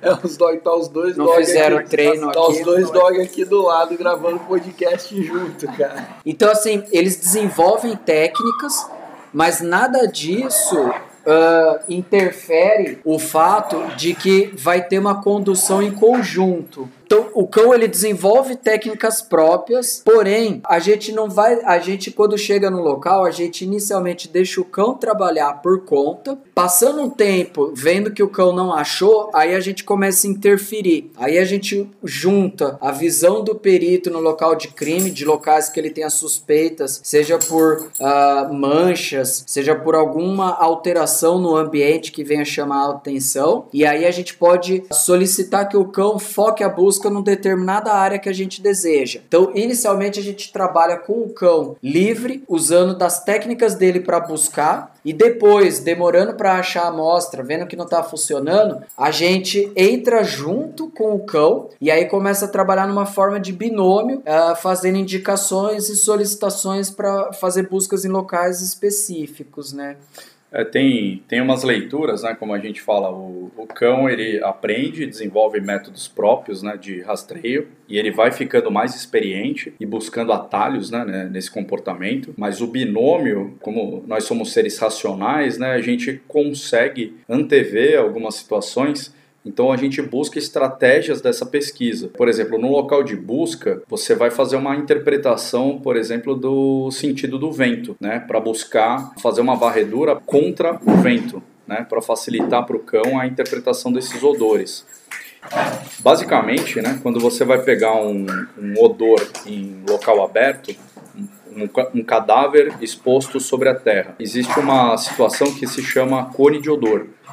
Esse odor, ele começa de uma forma mais concentrada próximo, né, na fonte de odor, e ela vai... Os cães estão bem animados aqui. Vai havendo um gradiente da concentração dessas moléculas a partir do distanciamento desse cadáver, né? Então o trabalho em cima da leitura do cão pode haver algumas variedades, né, da, da formação desse cone de odor através de obstáculos, como por exemplo o relevo, é, a presença de é, fontes de água, é, a presença de é, vegetação é, fechada. A temperatura do temperatura. interfere. E aí, um exemplo clássico, assim, né?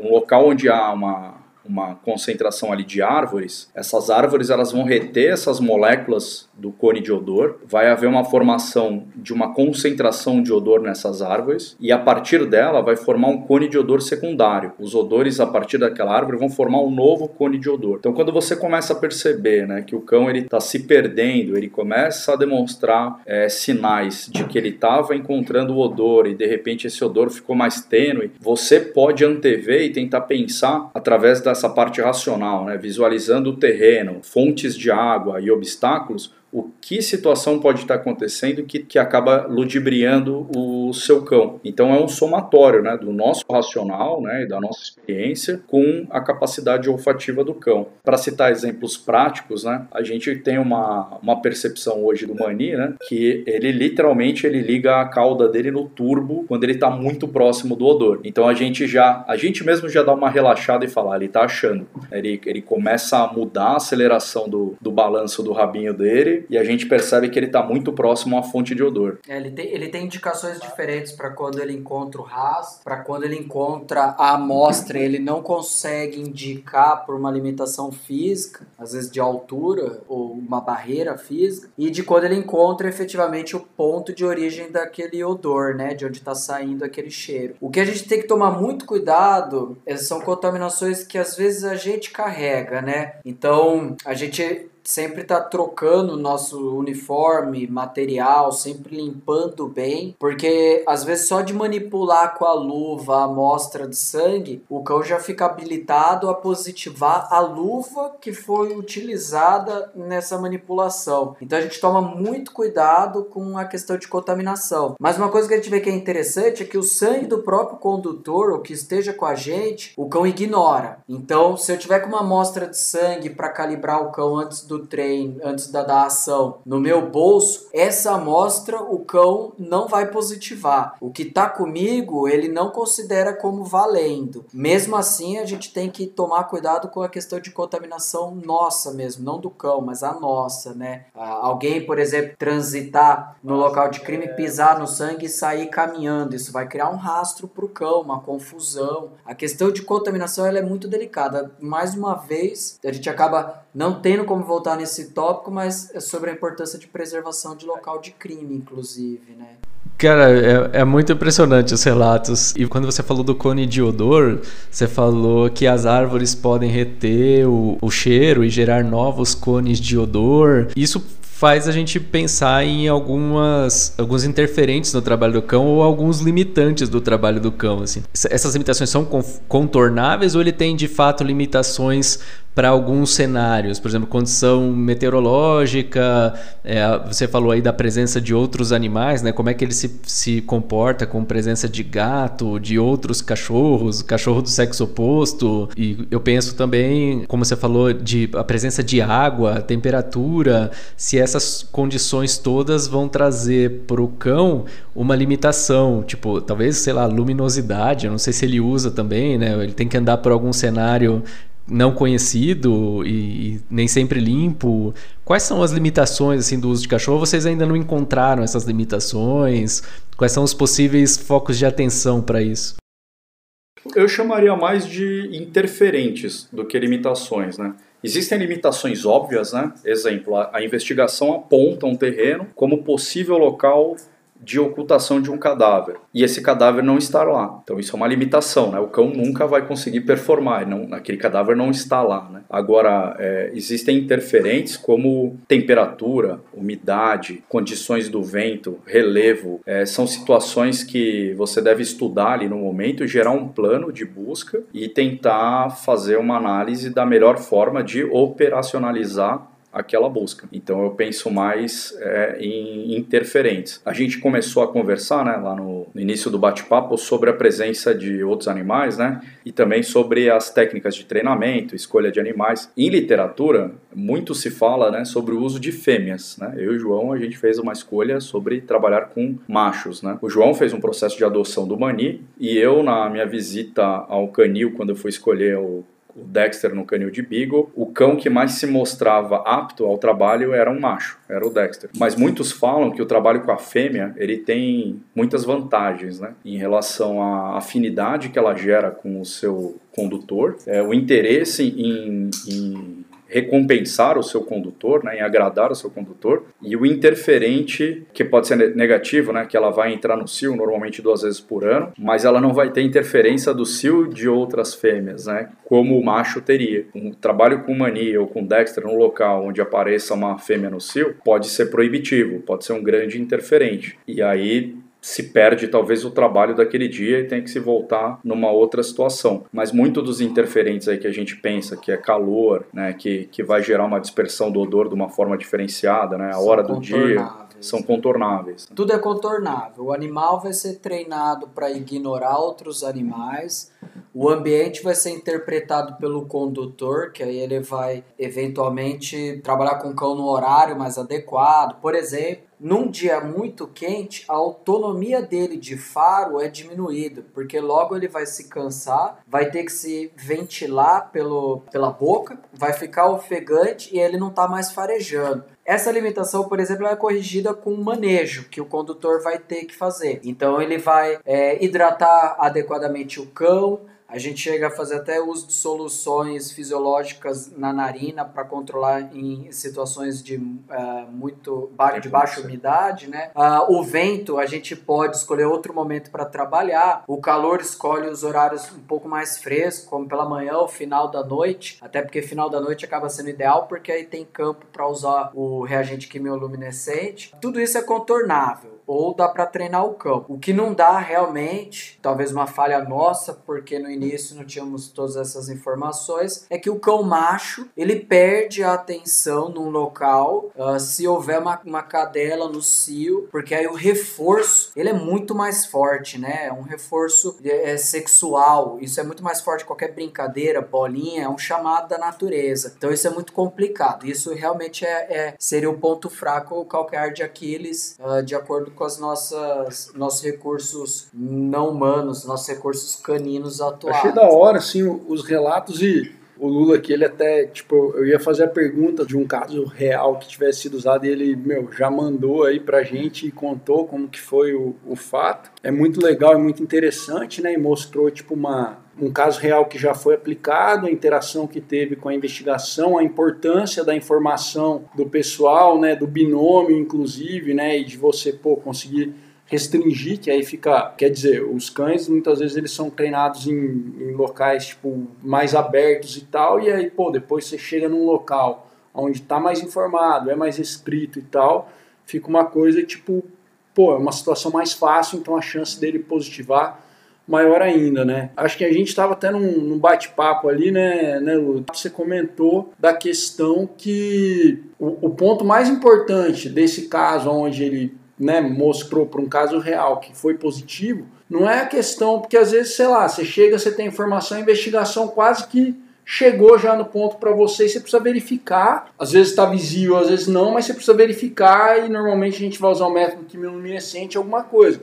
Mas o ponto mais legal disso tudo é aquela coisa que a gente estava comentando. O cachorro não fala português, cara. Então, se ele positivou aquele local, a gente assume que um outro local onde a gente não faça a menor ideia de o que tem ou não, ou que a investigação de repente, é, evidentemente, trabalhou bem para conseguir informação, mas cara, não conseguiu maiores informações. O cão pode ser justamente quem vai positivar o local e rachar Então, o caso, né?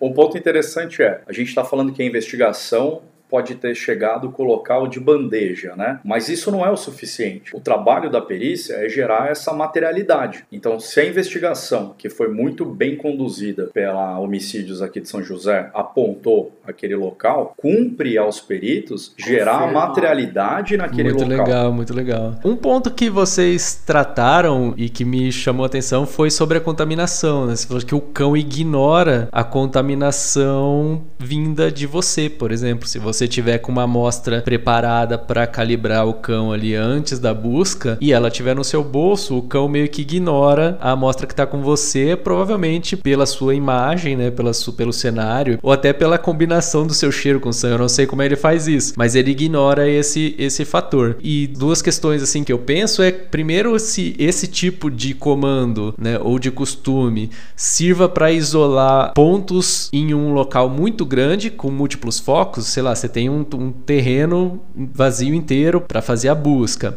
E ali você tem um lugar onde houve o golpe na vítima e você tem um lugar onde o corpo acabou parando, que é um outro local ou coisa do tipo, né? Alguns focos em um lugar muito grande. Após o cachorro achar esse primeiro foco, vocês conseguem isolar esse primeiro foco para que ele continue procurando outros. Normalmente isso não vai acontecer, tipo, achou um, beleza, achei, acabou. A minha dúvida também sobre contaminação é a- alguma possível contaminação gerada pelo cão, né? Não exatamente do material do cão, né? Sei lá, ele fazer xixi no local, mas assim dele pisar, levar as coisas, né? Ele vai andar pelo local como a gente faria, né? E só que ele não tem a preocupação da contaminação, então talvez ele esbarre, carregue material, enfim. É, Esse tipo de contaminação está prevista no trabalho, está prevista no, no, no método de busca? Então, é, começando pela primeira pergunta, né? Quando tudo depende do local. Quando tem múltiplos pontos de sangue, se for um local aberto e eu tô seguindo em frente com uma varredura em Z com o cão, a partir do momento que eu encontro o primeiro local, eu só solicito que o cão inicie uma nova busca daquele ponto em diante. Então ele vai ignorar o ponto que estava lá atrás. Essa situação é mais fácil. Quando o local é um local fechado, vamos supor um grande cômodo de uma casa e possa existir a possibilidade de ter múltiplos locais, aí a gente pede para uma pessoa se posicionar no ponto do primeiro local que o cão indicou, bloqueando o cão fisicamente. O cão, depois que encontra esse local e fica a pessoa ali, aí ele vai contornar. Então, para ele é um jogo. Às vezes no treino ele entende que vai ter uma amostra no local e no treino ele entende que vai ter várias amostras no local. Então depois que ele encontra um ponto, ele positiva, eu coloco uma pessoa bloqueando e peço para ele realizar uma nova busca, ele entende que aquele ponto já foi e que agora é outro que ele deve buscar. A gente ainda não, não pensou sobre tudo, mas a princípio, assim que ele encontra essa primeira amostra, ele tende a travar e positivar. Então, eu acredito que ele não iria caminhar por cima da amostra, gerando contaminação, uma vez que ele mesmo trava toda a ação dele no, no local, no ponto de marcação. Eu vi outro dia que vocês postaram, acho que até uma foto lá no Instagram, mostrando uma planilha onde vocês estão, tipo, fazendo o controle, assim, dos, dos casos testados, que em princípio, sei lá, vocês consideram, entre aspas, laboratório, né? Uhum. E acho que caso real também. Vocês têm, tipo, estatística aí para contar da gente, pra gente de caso de acerto, tal, percentual de acerto dos do Dexter e do, e do Mani, e, tipo assim, eu sei que eles estão em fases diferentes de treinamento, mas aí as estatísticas das fases de treinamento em que eles estão. É. Até mesmo independente da fase dos cães, existem duas formas aí que a gente pode. é, por exemplo, eu, eu e o João, a gente tem uns ensaios pensados na cabeça de situações que a gente quer fazer confronto de suporte, tempo de degradação de materiais e Pra fazer para publicação futuras, né? e testar ah, o comportamento dos cães. Para isso, a, a gente pensa em fazer uma análise que é, tem um termo que eles chamam de line-up, que é uma linha com posicionamento de potes, né, ou formas de você oferecer o odor para o cão. E aí você passa ele em linha, daí vem o termo line-up, e esse cão ele vai escolher o pote 1, pote 2, pote 3, pote 4, pote 5. E aí falar onde está a amostra de referência, né? a amostra alvo que você quer que ele faça. Isso é um jeito bem interessante de você medir a sensibilidade do cão em acertar qual é a amostra que você quer e a especificidade se você usar amostras semelhantes ele saber é, distinguir entre uma amostra e outra, né? Mas em geral a gente coloca uma amostra positiva em uma das posições e amostras em branco nas outras posições. E aí matematicamente ali, né, para fazer estatística fica bem bacana saber quantas pistas você fez, é, inclusive a necessidade de fazer pistas em branco, onde o cão vai ter que passar pelas cinco amostras e não positivar para nenhuma.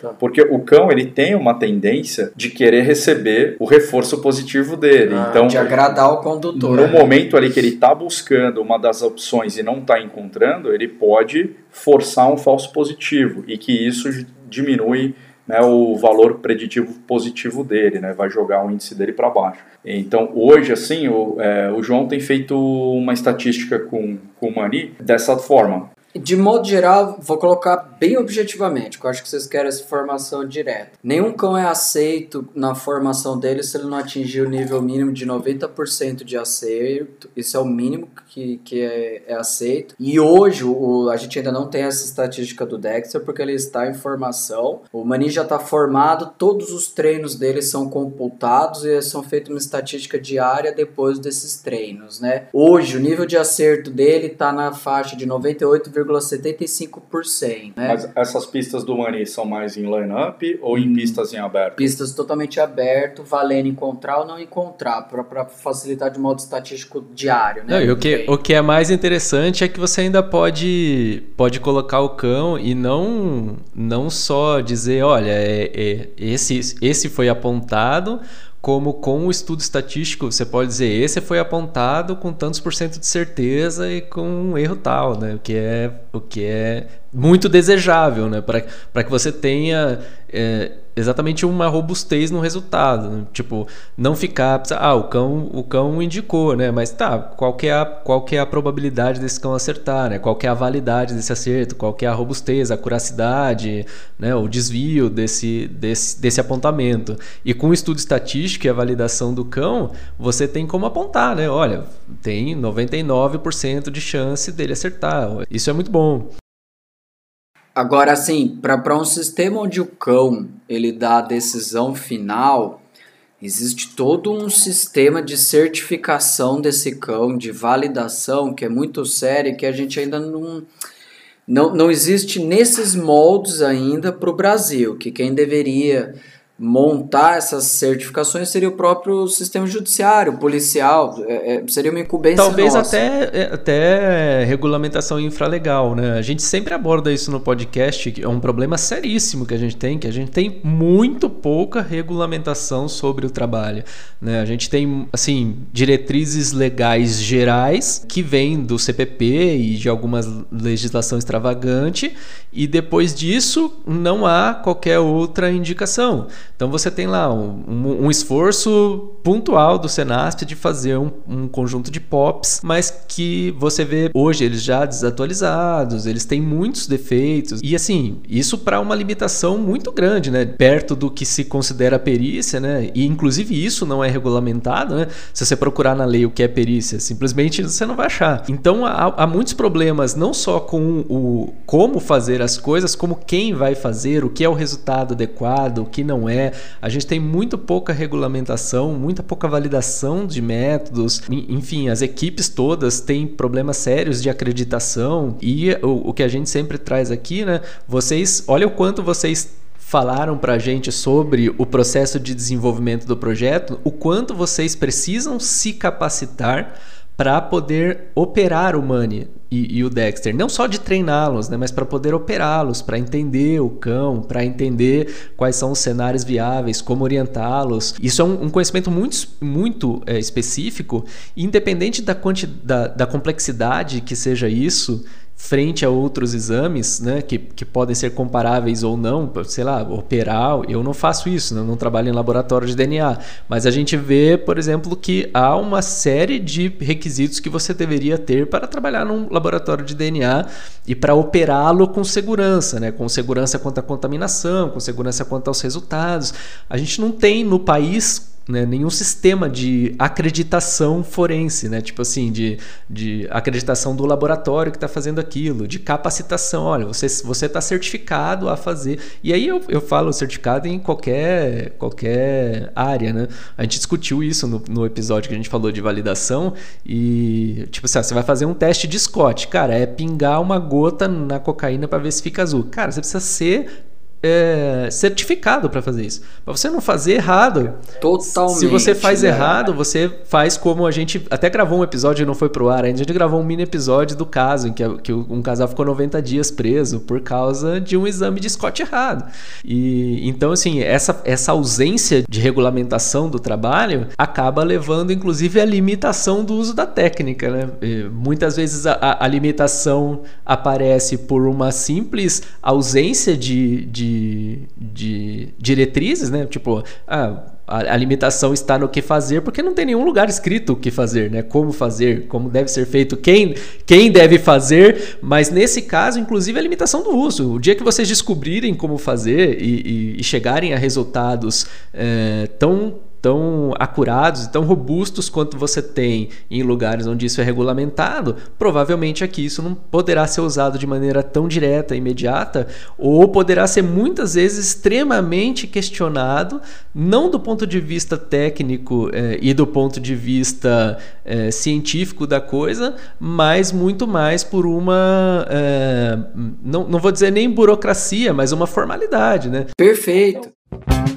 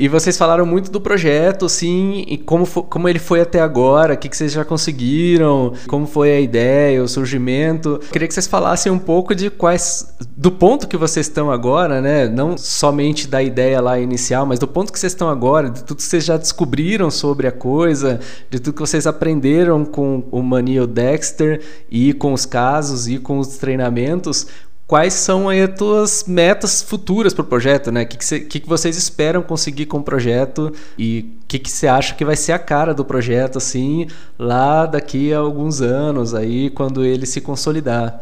A gente tem algumas ideias, é claro que isso depende de uma série de fatores, da instituição, da- do próprio rumo que, que condição econômica e política vai tomando, né? Não vou adentrar nisso. Assim, a nossa ideia é, primeiro, o que a gente havia, o que nós havíamos nos comprometidos com a direção da instituição eram quatro objetivos que, que podemos colocar aqui, que foi, primeiro, ah, montar os cães de trabalho, desenvolver um protocolo de treinamento para os cães, fazer uma publicação referente à eficiência do- de- dessa metodologia e colocar um cão para trabalhar ao menos em um local real. Hoje a gente já colocou o- o- os nossos cães já trabalharam em dois locais reais. A gente tem dois cães formados e, e- e um em andamento. Nós temos hoje um protocolo de como treinar um cão para esse tipo de função para atender a perícia em específico. Ah, e, e a publicação está a caminho. Logo, logo ela sai. Na verdade, a gente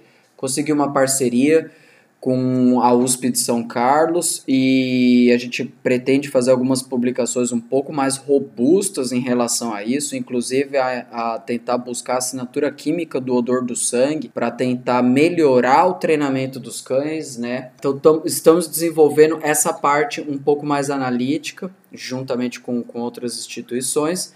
E dentro disso tudo, a única coisa que está faltando é a publicação desse artigo que está em vias de fato, né? Esse pessoal da USP São Carlos é da onde? É do Estudo de Física? De do Química. E- de Química? Na, na verdade, a gente participou né, de, um, de um processo, aí, de um edital, que ele é uma, eles chamam de PROCAD, né? Ele, ele funde a Senasp, a CAPES e a Polícia Federal. E era um número muito restrito né, de bolsas. É, a gente teve uma pontuação bem alta né, em relação à apresentação do projeto, mas a gente não conseguiu. A gente foi aprovado, mas não entrava dentro da contemplação da, das bolsas. Né?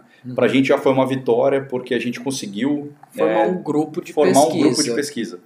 Esse grupo, né, com São Carlos, Professor Álvaro da USP professor da Química. É, o professor Álvaro da USP lá de São Carlos da Química, e a gente tinha que ter uma parceria de outra universidade, que no caso foi a Unicamp. Tá. Então, assim, já existe um processo, esse delineamento do processo, a ideia e os objetivos, e agora é gerar uma outra fonte de, de patrocínio, né, de, de verba para a gente tocar esse processo.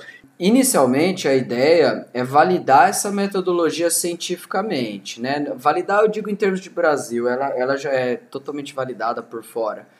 E depois a gente gostaria, eh, dentro das possibilidades de conforme as coisas forem abrindo, que outros peritos da instituição viessem a se interessar, a fazer parte. E o objetivo seria formar um perito condutor de cão para cada núcleo, para que cada perito desse no núcleo fosse habilitado para fazer esse tipo de serviço de odorologia forense, que nós entendemos odorologia forense por um contexto mais amplo, é qualquer aplicação de cão utilizando do faro para buscar um vestígio de interesse pericial. Ah, nós entendemos odorologia forense como isso. E a ideia é que haja um perito de odorologia forense em cada núcleo. Não acreditamos que seja necessário ter uma formação específica em veterinária, como nós temos, ou em biologia. A habilidade de lidar com cães ela é, ela é maior do que o fato pura e simplesmente de ser veterinário. E formar uma rede dessa forma para troca de experiências, troca de treinamento, troca de, de Bom, o protocolo tem que ser universal para poder fazer uma atuação melhor dentro de cada região, né? Dentro de cada unidade. Desde o início, a gente considera muito importante a atuação local.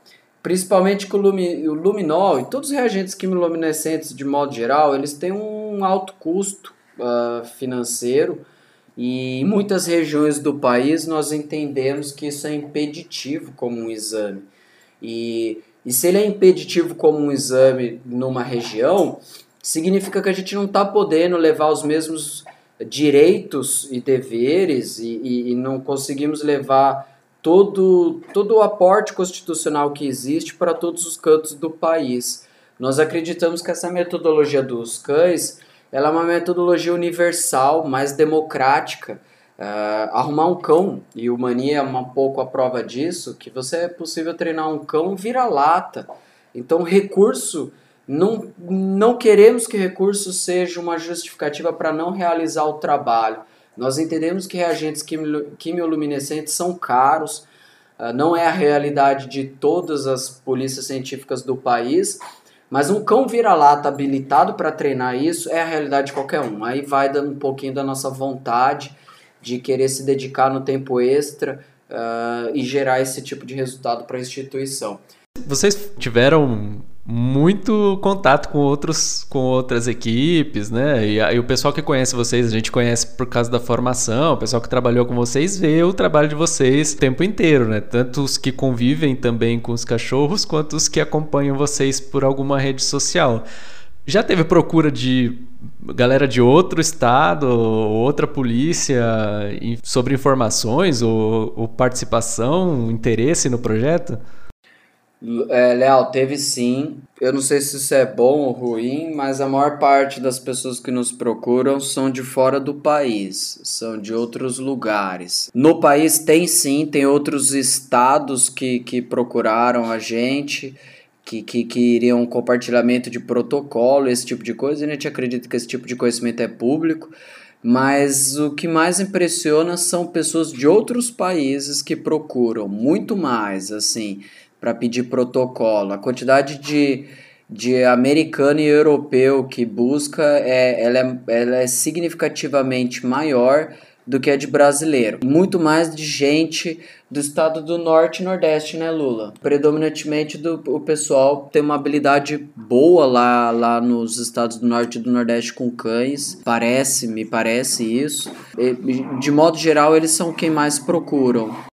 Gente, para encerrar, se vocês quiserem deixar contato do projeto de vocês, fazer o jabá aí, se tiverem alguma consideração final, é, é o microfone aberto aí. Para quem quiser acompanhar o dia a dia do treino começar a pegar dica e algo do tipo, existe o Instagram do Mani e o Instagram do Dexter, onde a gente posta uh, temáticas relacionadas ao treino, seja de faro, seja de obediência, seja de condução para perícia. Lá tem algumas publicações, evidentemente que está muito aquém do mínimo necessário para formar um cão, mas minimamente para ter um contato inicial, Isso. ver algumas dúvidas. É manioca underline K9 E o do Dexter é K9 Dexter underline CSI. Por quê? Porque K9 Dexter eu descobri que É tem mais de comum. 10 mil Dexters K9, né? E o projeto que a gente faz parte, né, que é maior que o treino individual do, do Dexter ou do Mani, que a gente fala que é, que é um treino coletivo ali, que a gente divide muita informação, é o Projeto K9, né? Então, arroba Projeto K9 tem as publicações, né, do Dexter, do Mani e de todos os nossos amigos, né, que trabalham com Todo Com- tipo de cão de auxílio, de auxílio ao ao trabalho, trabalho, seja médico, policial, E o resgate. Jorge, né, que a gente comentou aí que faz um trabalho muito bacana, ele trabalha na unidade K9. Existe um, um livro, um guideline, que acredito que eu e o Lula gostaríamos de indicar para quem quer começar nesse universo. Eu considero uma das melhores literaturas e uma das mais objetivas para iniciar um treino de cão de Cadaver Dogs, que é o livro exatamente de Cadaver Dogs, não me lembro o nome. do- Cadaver Dogs. Ca- Não, não, do- dos autores. Ah, e autores do Cadáver É. Dogs são três. Andy, Andrew, alguma coisa. São t- três pessoas sensacionais nessa área. Vamos deixar o contato. Esse livro ele ele tá aberto no, na internet, dá para consegui-lo ah, de graça, só que é, é tá todo em inglês. E é um, eu considero um dos livros assim, ele é praticamente ah, sabe aquele desenho Como Treinar o Seu Dragão? Ele é, É, mais, ou, é mais ou menos menos isso. isso. É Como o- treinar o seu cão É de o Andrew. Drabman, é o Edward David, que é um médico, né? tem a Marcela Song, que é uma antropologista, e tem a Marcia Koenig, que é, ela é voluntária, mas ela trabalha com uma equipe do American Rescue Dog, E, e esse primeiro é da polícia de Boston, não é? é de Connecticut. Connecticut. É esse Cadáver Dog Handbook. Né? Exatamente. Forensic Training and Tactics for Recovery. É mas blá, acho que a gente podia falar assim, que gera uma estratificação, né? Quem Cada já dogs. trabalha com cães, seria interessante trabalhar em cima do, da compreensão do Cadaver Dogs, que é essa, esse guideline, né? essa diretriz de trabalho com cães. Mas aquele cara que é apaixonado por cães e quer entender comportamento É. de cão, o João mencionou a Alessandra Horowitz.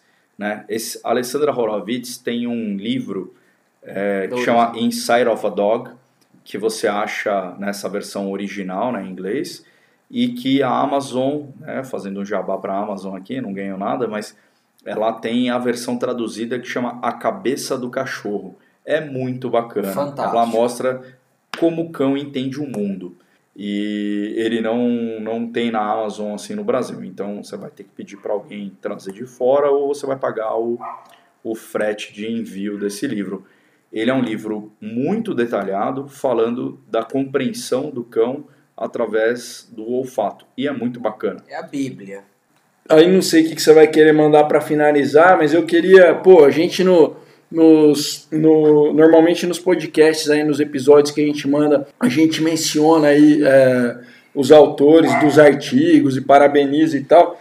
Então, assim, cara, é, eu queria que parabenizar o trabalho aí dos dois amigos e colegas nossos aí, o, o Lula e o João. Os caras, pô, são muito parceiros, foram muito massa de abraçar esse bate-papo aqui com a gente e disponibilizar todo esse tempo aí que acho que vai dar se pá uns três episódios ou um episódio a lá xadrez verbal que vai ser um feito vai ser um feito para nós assim eu diria. É um trabalho animal e fica os parabéns aí e os agradecimentos pelos caras terem topado esse bate-papo com a gente velho. Por, por, falar em agradecimento a gente podia fazer um momento assim de, de agradecimentos às equipes e parceiros aí que, que vem nos ajudando no, nesse projeto. Ô, oh, faz favor, cara. Por favor. Então, o problema é esquecer de alguém, né? Mas vamos, vamos tentar racionalizar. Obedece a hierarquia. Vamos lá, obviamente, né? Doutor é, Maurício Lazarim e doutor Silvio Garcês, né? Que, da, da parte da instituição, assim como o doutor Lincoln, né? Que, que nos apoiaram desde o começo com a ideia institucional. Né? Hoje a gente tem um colega, o Rafael, que tem nos apoiado, né? Que é da equipe de Guaratinguetá é, os nossos treinadores de Franco da Rocha, que são parceiros ali que, que respiram cães com a gente no dia a dia, né? Que é o, o Tiago e o Paulo. É, e agora é mais fácil falar em nome de instituições, né? Aos bombeiros né, do Ipiranga, de, do estado de São Paulo, né, a sede do Ipiranga lá, que sempre nos deram muito apoio, em nome né, do, do, do Fabrício, é, o Assunção, que nos ajudou bastante. É e todos os colegas ali do, do núcleo de São José dos Campos que fazem parte né, do nosso dia a dia e, e, e, vivenciam com a gente o treino dos cães, como os colegas da Polícia Civil, né, representados pela, pela DIG né, de São José dos Campos, que faz essa parceria com a gente é, para esse auxílio no desenvolvimento desses cães para a busca de vestígios. Né? Acho importante também agradecer ao pessoal da academia que, que formou com a gente esse grupo de estudo, o professor Dr. Álvaro da USP de São, São Carlos, Carlos, e o perito criminal Matheus, também químico uh, da área, que também tem nos auxiliado aí na parte química. Né? Esse trabalho ele, ele é multidisciplinar, ele, ele depende de veterinários e principalmente de químicos, que é quem estuda essa parte de compostos orgânicos voláteis, separação de compostos uh, químicos, de modo geral, uh, inclusive até os colegas psicólogos, comportamentalistas, enfim, é um trabalho multidisciplinar.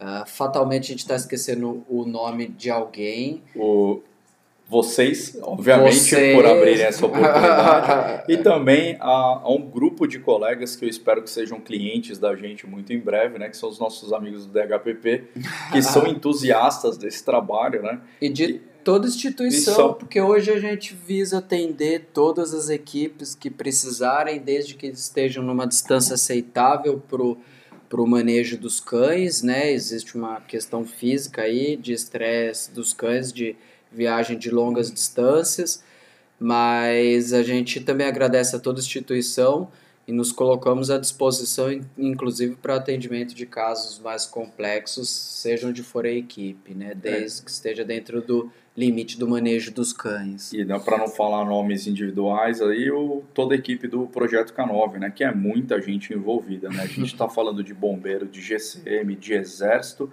e muita gente no âmbito particular também que participa de treinamento de cães. Né?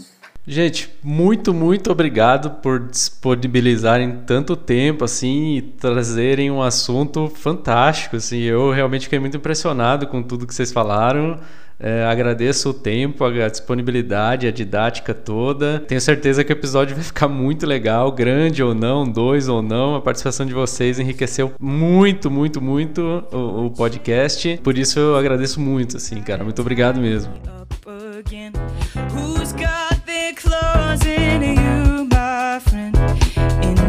your